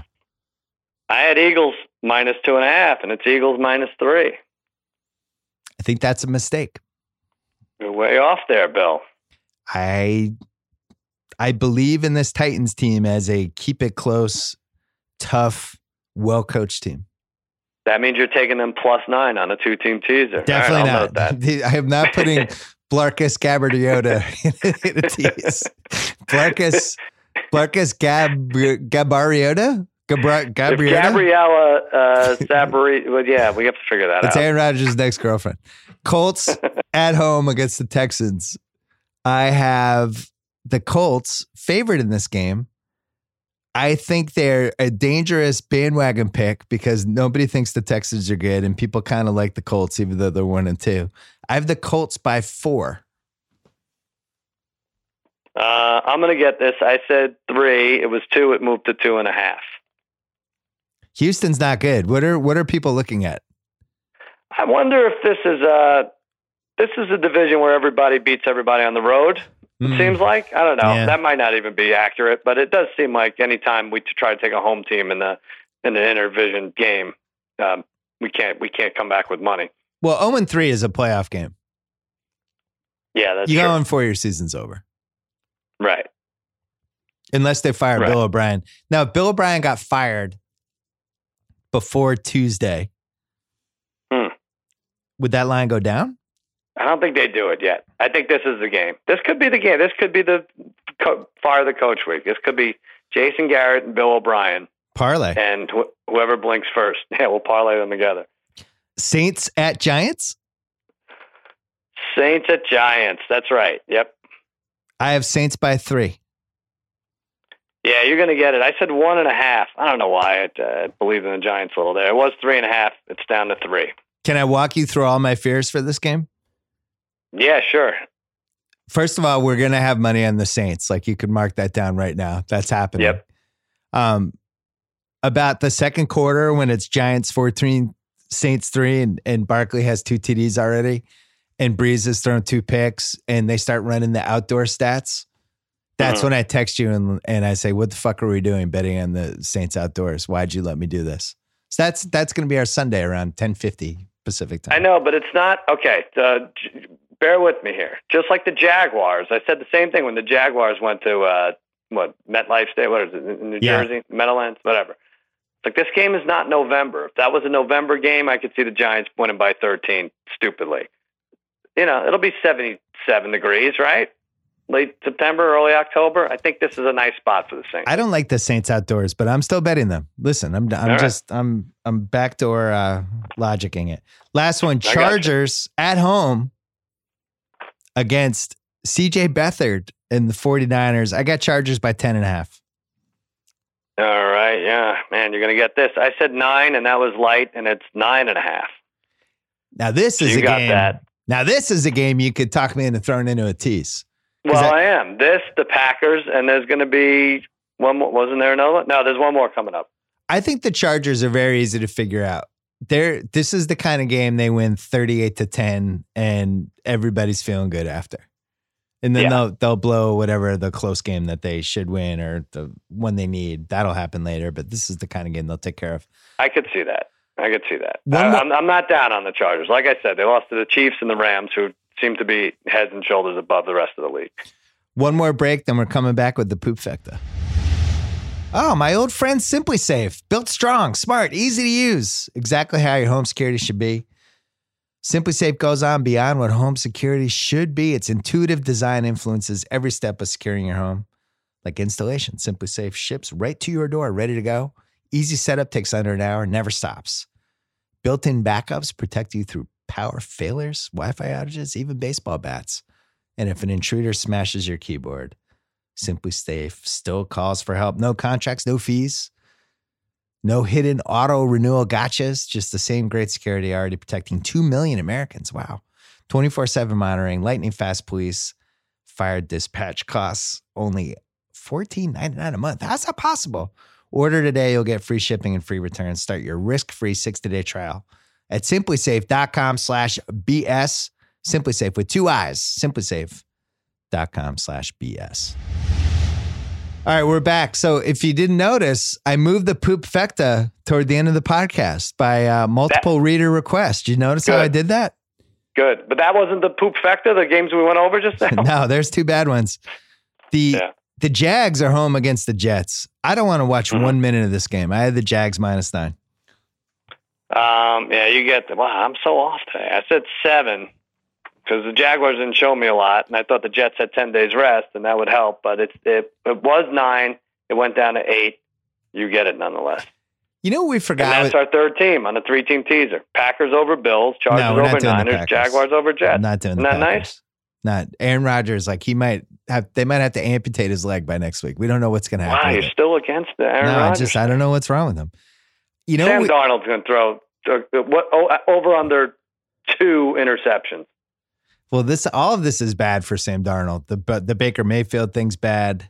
Yeah, Uh, the Josh Allen having some Mhm. mojo. It was like Sam Darnold had the QB mojo from this draft, and it's been stolen from him. You Yeah. know, we forgot. he had what, it for like an hour. He basically had it. at Monday I don't night. even think he threw for 200 yards against the Lions. I mean, it was mostly because the Jets were running back punts and and uh, pick sixes against the Lions. But he was a he was a star of the league. It all He- went away. when Beth Mowins is announcing his games, that's when he has his mojo. It's, it's him and Beth. They have a connection. We forgot with Jags Titans. The Titans kind of have had their number lately. And I, I think that's something we should take into account a little more often. Sometimes certain Right. teams just like playing other teams, and the Titans had handed to them a couple times, and you get a little confidence from that. I just uh, we have to figure out who we're rooting for, Gabbert or Mariota. I'm rooting for. Blarkus Cabriota. You're you're moving for the combination. Blarkus. Uh, It just kill, kills our uh, our momentum though. This second poop fecta game is really one for the ages. I didn't even like. I only had three games. Weren't there three games on the TVs, nephew At- Kyle? At one? Yeah. I didn't even want this game on one of the three TVs, and I only had there's I had four TVs and three games, and I didn't even feel good about the Seahawks Cowboys. The Seahawks are just depressing. It's Oh, like okay. watching a zombie of a team. It's like yeah, Pete Carroll's still there and Russell Wilson's still there, and there's Earl Thomas, but they're just Mm. a zombie. It's it's in The Walking Dead, like before they shoot the zombie that used to be the little girl that they love, and they know they have to shoot Mhm. the zombie. That's the that's the point they're in. I don't like watching them. I know I don't like watching the Cardinals, and they're playing each other in Arizona. I have cards by one. Oh wow, Yeah, cards by one. yeah, yeah. You know why? We saw the best of the Cardinals, I think, uh, a few hours ago. No, I I threw this pick away. You know why? Cause, cause screw you, Seattle. I'm so tired of You hearing you whine about the Super Bowl. Screw, screw everybody. Screw Seattle. Wow, you're screw so Philly. bitter. Screw Sean Fennessy. Everybody can go to hell. Seattle, I have you underdogs in Arizona this week. How about that? Well, Suck on that for a second. It doesn't mean that they're underdogs because you have. I had Seattle minus four and a half, and they're minus three in uh, in the desert. well, if But I will agree with you. I'll agree with you. I think everything's. I, I even think Pete Carroll's gum chewing is slowing down. I mean, they say the first thing you lose is speed, and uh, it, it just it looks like a whole different team. It is a different team. it's a different team because it is a different team. Uh, Yeah. Arizona has three, two real chances to win a game this year, and this is one of them. And the other one is when San Francisco comes there. Well, the other one was today. Yeah. And the other one was today when Mitch Trubisky was dying to let them win. Sunday night, Ravens Steelers. This used to be a really fun game. I think you they- missed one. Did you miss one? I don't think so. We didn't do Bucks Bears, did we? Yeah, we did Bucks Bears, didn't we? Or we talked about it. Maybe we never actually did the line. We didn't. We didn't pick a line. Oh, that was for in the watchables. Oh, you brought it up and I never did it. All right, the watchables. Because sorry, we're going backwards. Bears Bucks in Chicago. Uh, tough one because we don't know what's going to happen with the Bucks uh, on Monday night. But I had the Bears minus three.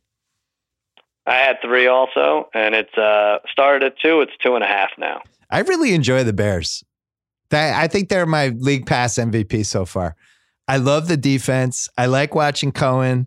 I like their receivers, and every time Trubisky goes back to pass, it's absolutely mesmerizing, captivating. well, I love it. Depends if you're betting them or not. No, right? it's just great. It's you don't know where the ball's going to go. You don't know what's going to happen. He's so much fun. It's like it's like when you have an 18 month old kid that's just running around a living room with a lot of like obstacles, and you just don't know if this is when they impale themselves against the side of the TV. That's how I feel with Trubisky. Sunday Oh, night. see, we're we're we're mixing uh, we're mixing watchables with the parent, Parent corner, corner, yeah. here. Yeah, I, I'm trying to figure out what I want the Bucks to do in order to be able to handicap this game. I guess it's fun if the Bucks win big, right? And then Yeah. we could bet against them on the road. No, we want we want Tampa and the Dolphins to be three and zero because that's just ridiculous. Sunday right, night. well, I have them under six and a half wins, so maybe not. Well, you, I don't want them to keep winning. Listen. to win, lose at some point. you're gonna have to disappear with the way your year's going. I know. At Baltimore. Uh, Ho- Fitzmagic will make me disappear. Well, at least you're not on a gambling show every day where you have to give your picks. No, that's right. I'm an expert. Ravens, I have minus four at home over the Steelers. Yeah. Ravens minus four. Yeah. No, it's Steelers are home. Oh, Steelers are home. I wrote that down Yeah. wrong. My apologies. Well, then I have Steelers minus four at home against the Ravens. All right, I had that also. They have it as Steelers minus three. Hmm. Well, we we'll find out tonight. What would be the most? I guess the Ravens just kicked the crap. They're a better home team than, um, well, than than whenever I take them. That's for sure. But they se- they seem when I stay away from them, they seem to dominate at home. What would be the most fun team to trade for Le'Veon Bell this week? Well, the worst team would be yours. Do you have cap space? I was thinking about that today. They that Pittsburgh's never trading him to us. We've been beating them for this whole century. Yeah, that's true. They're not giving That's them. true. Screw Pittsburgh too. Add them to the list of people who can go screw themselves tonight. So a team that has a chance. Uh, let's see the. Col- Do you think Colts? Pittsburgh? Wait a second. Would Pittsburgh take Sony Michel straight up? I'll make that offer right now. Please, We'll just don't watch any of the first three games. You know what? They'll probably throw Jesse James in the mix too, just uh, Oh, just to put great. a bow on it. that'd be great. Um, let's see. Jaguars have it back. Dolphins. Oh, what about the Dolphins? I was thinking the Bucks. Yeah, You trade Le'Veon Bell to the Bucks for um, Aaron Jones, the the high second rounder they put, picked, and Ronald Jones. Yeah, Ronald Mhm. Jones. I'm sorry, and then maybe throw in Winston. interesting. Have Winston and Roethlisberger on the same team. They Why not? that. Just team team No, them that, up. That'd be trouble. You don't think the NFL? would- That'd be, they already have players threatening to not show up for Yeah. uh, for the game. Uh, Monday night, Chiefs at Broncos.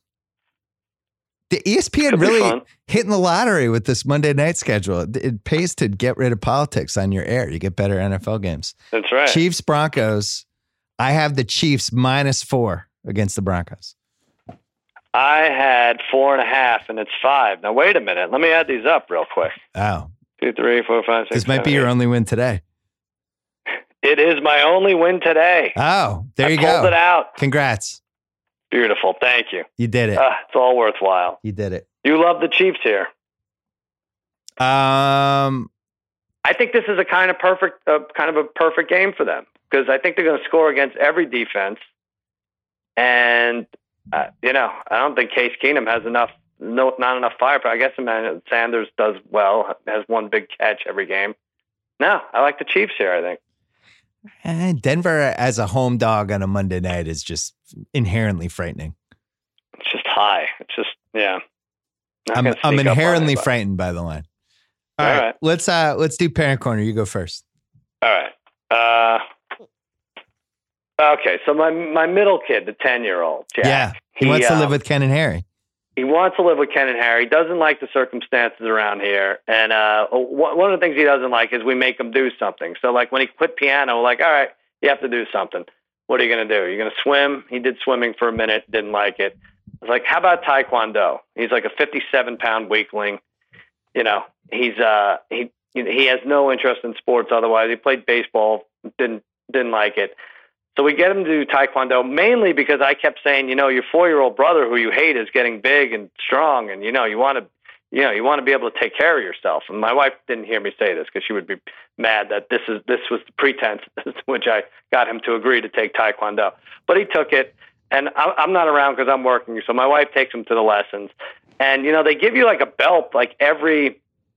Like every two or three months, it seems like you get a belt. You test for a belt. Just new um, colors that like a turquoise. Yeah, you get all the colors. It's, it's um, what does it start? It's like yellow, orange. He's had he's had green, and now, but now he hates it. Now he can't stand it. And he's just going through the motions, and he's going through the testing, and he's barely, you know, you have to break a board with a different strike or a different kick every time you test for a new belt. In addition to going through all these cadences and everything, and he he- he's breaking the boards on like four attempts, and um, and so he, now he doesn't like it. He doesn't want to do it. He's like, I'm going to stop at blue belt. I'm like, no, you have to do it. And he's like, he really puts up a fight. And he's like, I don't want to do it. I don't want to do it. Then my wife tells me how much this costs, and it's like $75 a lesson. He's going twice a week.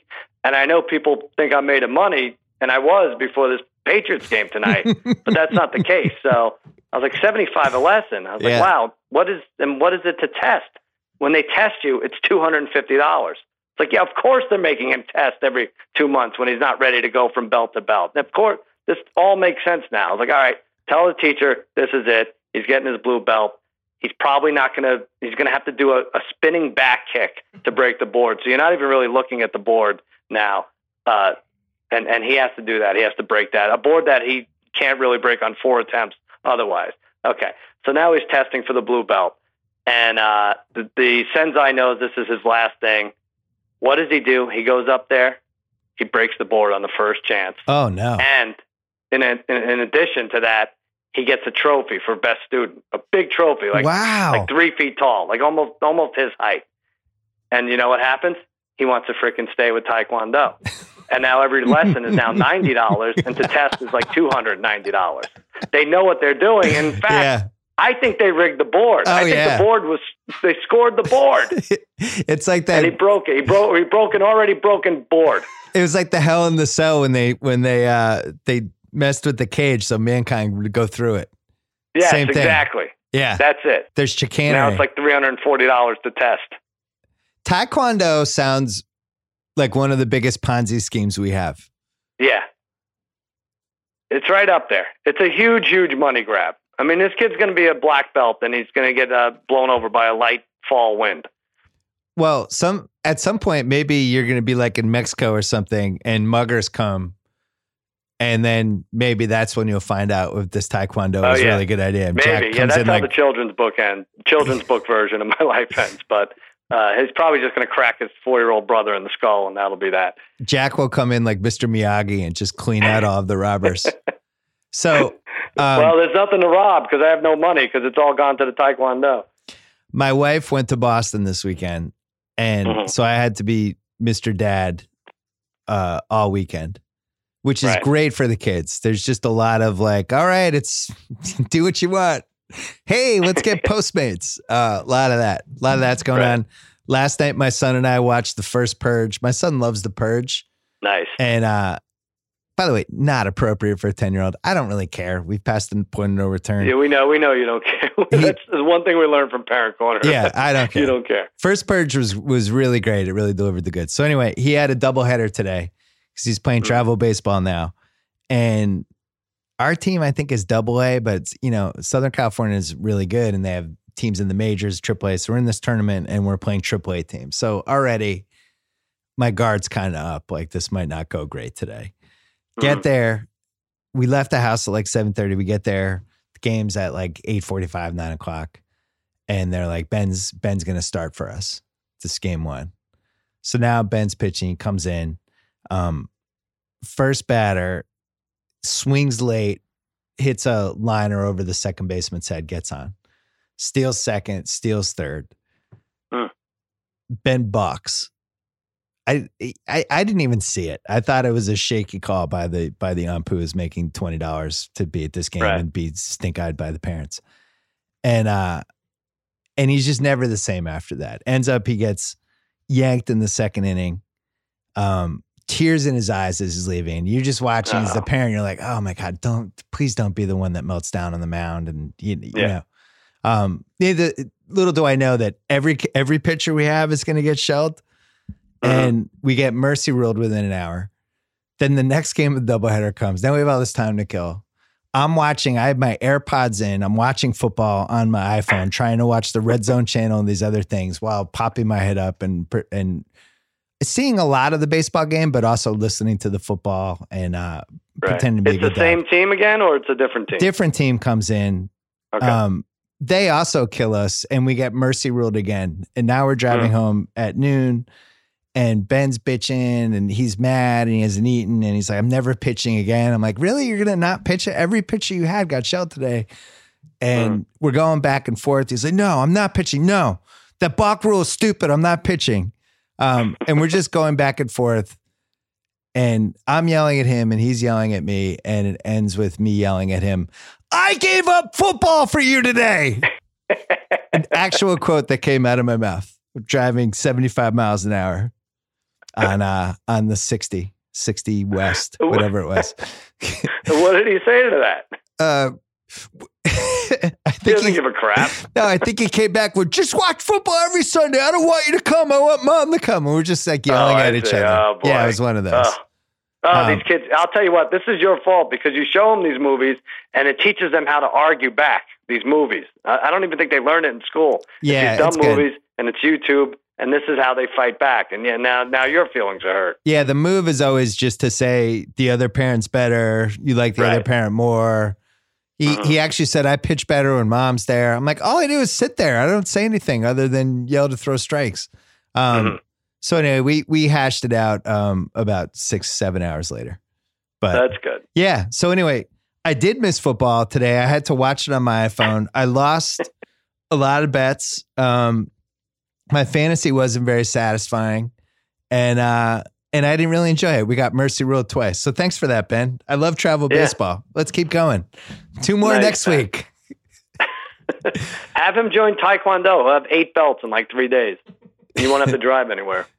The mercy rule. I wish we had that like in other forms of life.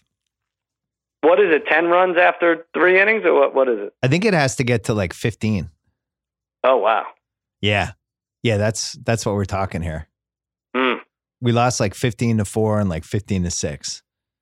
The Oh, problem they is score fifteen. Yeah. Yeah, the problem is they get on base. Every these kids are 10. No nobody has nobody has like Johnny Bench behind the plate. You get on base, you're running.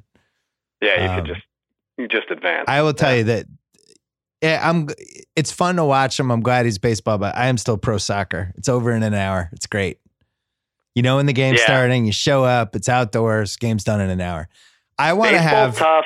You, you- you're you're worried your kid's going to get slammed in the face with a line drive. It's some for some reason it's colder than everywhere else as a spectator sport. it has You're, the most shivering. Yeah, baseball has the most moments where you just go, "What are you fucking stupid?" Like you just want to yell Yeah. that at every kid because it's a lot of like brain farts and somebody forgetting that the runner could tag and or somebody getting caught off, and it just Mm-hmm. constantly reinforces that ten year old boys make bad decisions. Um, Yeah. but still super enjoyable. Soccer, it's really hard to. It's really easy to blend in and just make mistakes, and only people who are really sophisticated would know. You know. Yeah. It's like, oh, she was, shouldn't have been offsides on that. It's like you'd have to actually, you know, in baseball, the ball goes through your legs. It's like, oh, that guy's a dumbass. He should have been over. Um, yeah. It's I fun. For me, it's safety. I have the four year old playing soccer, and you know, there's not a lot of spacing in four year old soccer. So as Yeah. soon as someone falls, they're getting cleated in the hand and in the arm, and then and there's tears. So it's a you big, just want that to happen nah, less than five times in an hour. it's a big pig pile. Um, Yeah. At some point, I'm going to have, I think maybe in February, I'm going to have a special podcast where I rank. I'm going to have multiple parents involved. I'm going to produce it ahead of time, and I'm going to power rank the worst sports for parents for 12 to one for youth sports. Ooh, Yeah, because this has been I like that. a topic that I've had with multiple parents, including you, where we've Let's talked do about that. Let's what's do it at Cleopatra's Lounge in Vegas. there's one clear number one, but I don't want to give it away. Oh yeah, we should do that at Cleopatra's Lounge. That would That'd be fun. great. In, we'll have to convince Michael Gruber. That's a good idea. I think Uh, we could do it. And then the then the women and the, a lot of the wives that were dragged along will actually maybe have a good time. they would love that one. Uh, The Yeah. Cuz, lock it in on 4:30. You can uh, give out some more losers on FS1. and uh, against all odds is is usually we put that up on Wednesday. on Wednesday night, the yep. Ringer Podcast Network, Wednesday night ish, and then Jimmy Kimmel Live. You're still on that too. You're a busy man. That's right. Eleven thirty-five Monday through Friday every day. And then we're we're doing this again next Sunday night. So I will talk to you in a week. Well, let's do it every Sunday night. Yeah, I do like So- it. I mean, Ben doesn't want you having going to his games anyway, so you're free. I gave up football for you. How did I say? How did that come out of my mouth? I'm so embarrassed. Happy birthday to you, Billy. Thank you, buddy. Appreciate it. All Good right. job by you. All right. Thanks to Joe House. Thanks to Cousin Sal. Thanks to Tiger Woods. No thanks to uh, Bill Belichick and the Patriots. Thanks to ZipRecruiter. Don't forget to check them out, ziprecruiter.com slash BS. Thanks to FanDuel. Football season underway. That's why I'm so excited to be playing on FanDuel. Never been for, more fun or easy. The place to play. Even if you're not a fantasy expert, something for everybody. More ways to win than ever before, like their Gridiron Pick'em contest every week. Guess what? New users, $20 bonus when you make your first deposit on FanDuel. Come play with me at fanduel.com slash BS. Also, thanks to SimpliSafe, goes on beyond what home security should be. Its intuitive design influences every step of securing your home, like installation. SimpliSafe Ships right to your door, ready to go, never stops, built in backups, protects you through power failures, Wi Fi outages, even baseball bats, all for just $14.99 a month. Order today, free shipping and free returns, risk free 60 day trial. Simplisafe.com slash BS. That is Simplisafe with two eyes. Simplisafe.com slash BS. Oh, let's thank Starbucks Double Shot. Bold Starbucks coffee. That's what it starts with, blended with milk for a smooth, creamy, delicious flavor, enhanced with ginseng guarana and B vitamins gives you that little extra boost that I know I need every day around mid afternoon, late afternoon. Starbucks double shot, energy to do things you actually do. Find it in your local convenience store. Thanks to nephew Kyle. Back with that least two BS podcast. And I'll tell you another thing if Jimmy Butler gets traded on Monday, we'll put up an emergency pod right when that happens. We'll be ready. I'm watching you, Jimmy Butler. My prediction I would rank it Heat number one, Clippers number two, Cavaliers number three. We'll see what happens. Back later in the week. Some really good guests this week, too. So stay tuned for that. Talk to you later.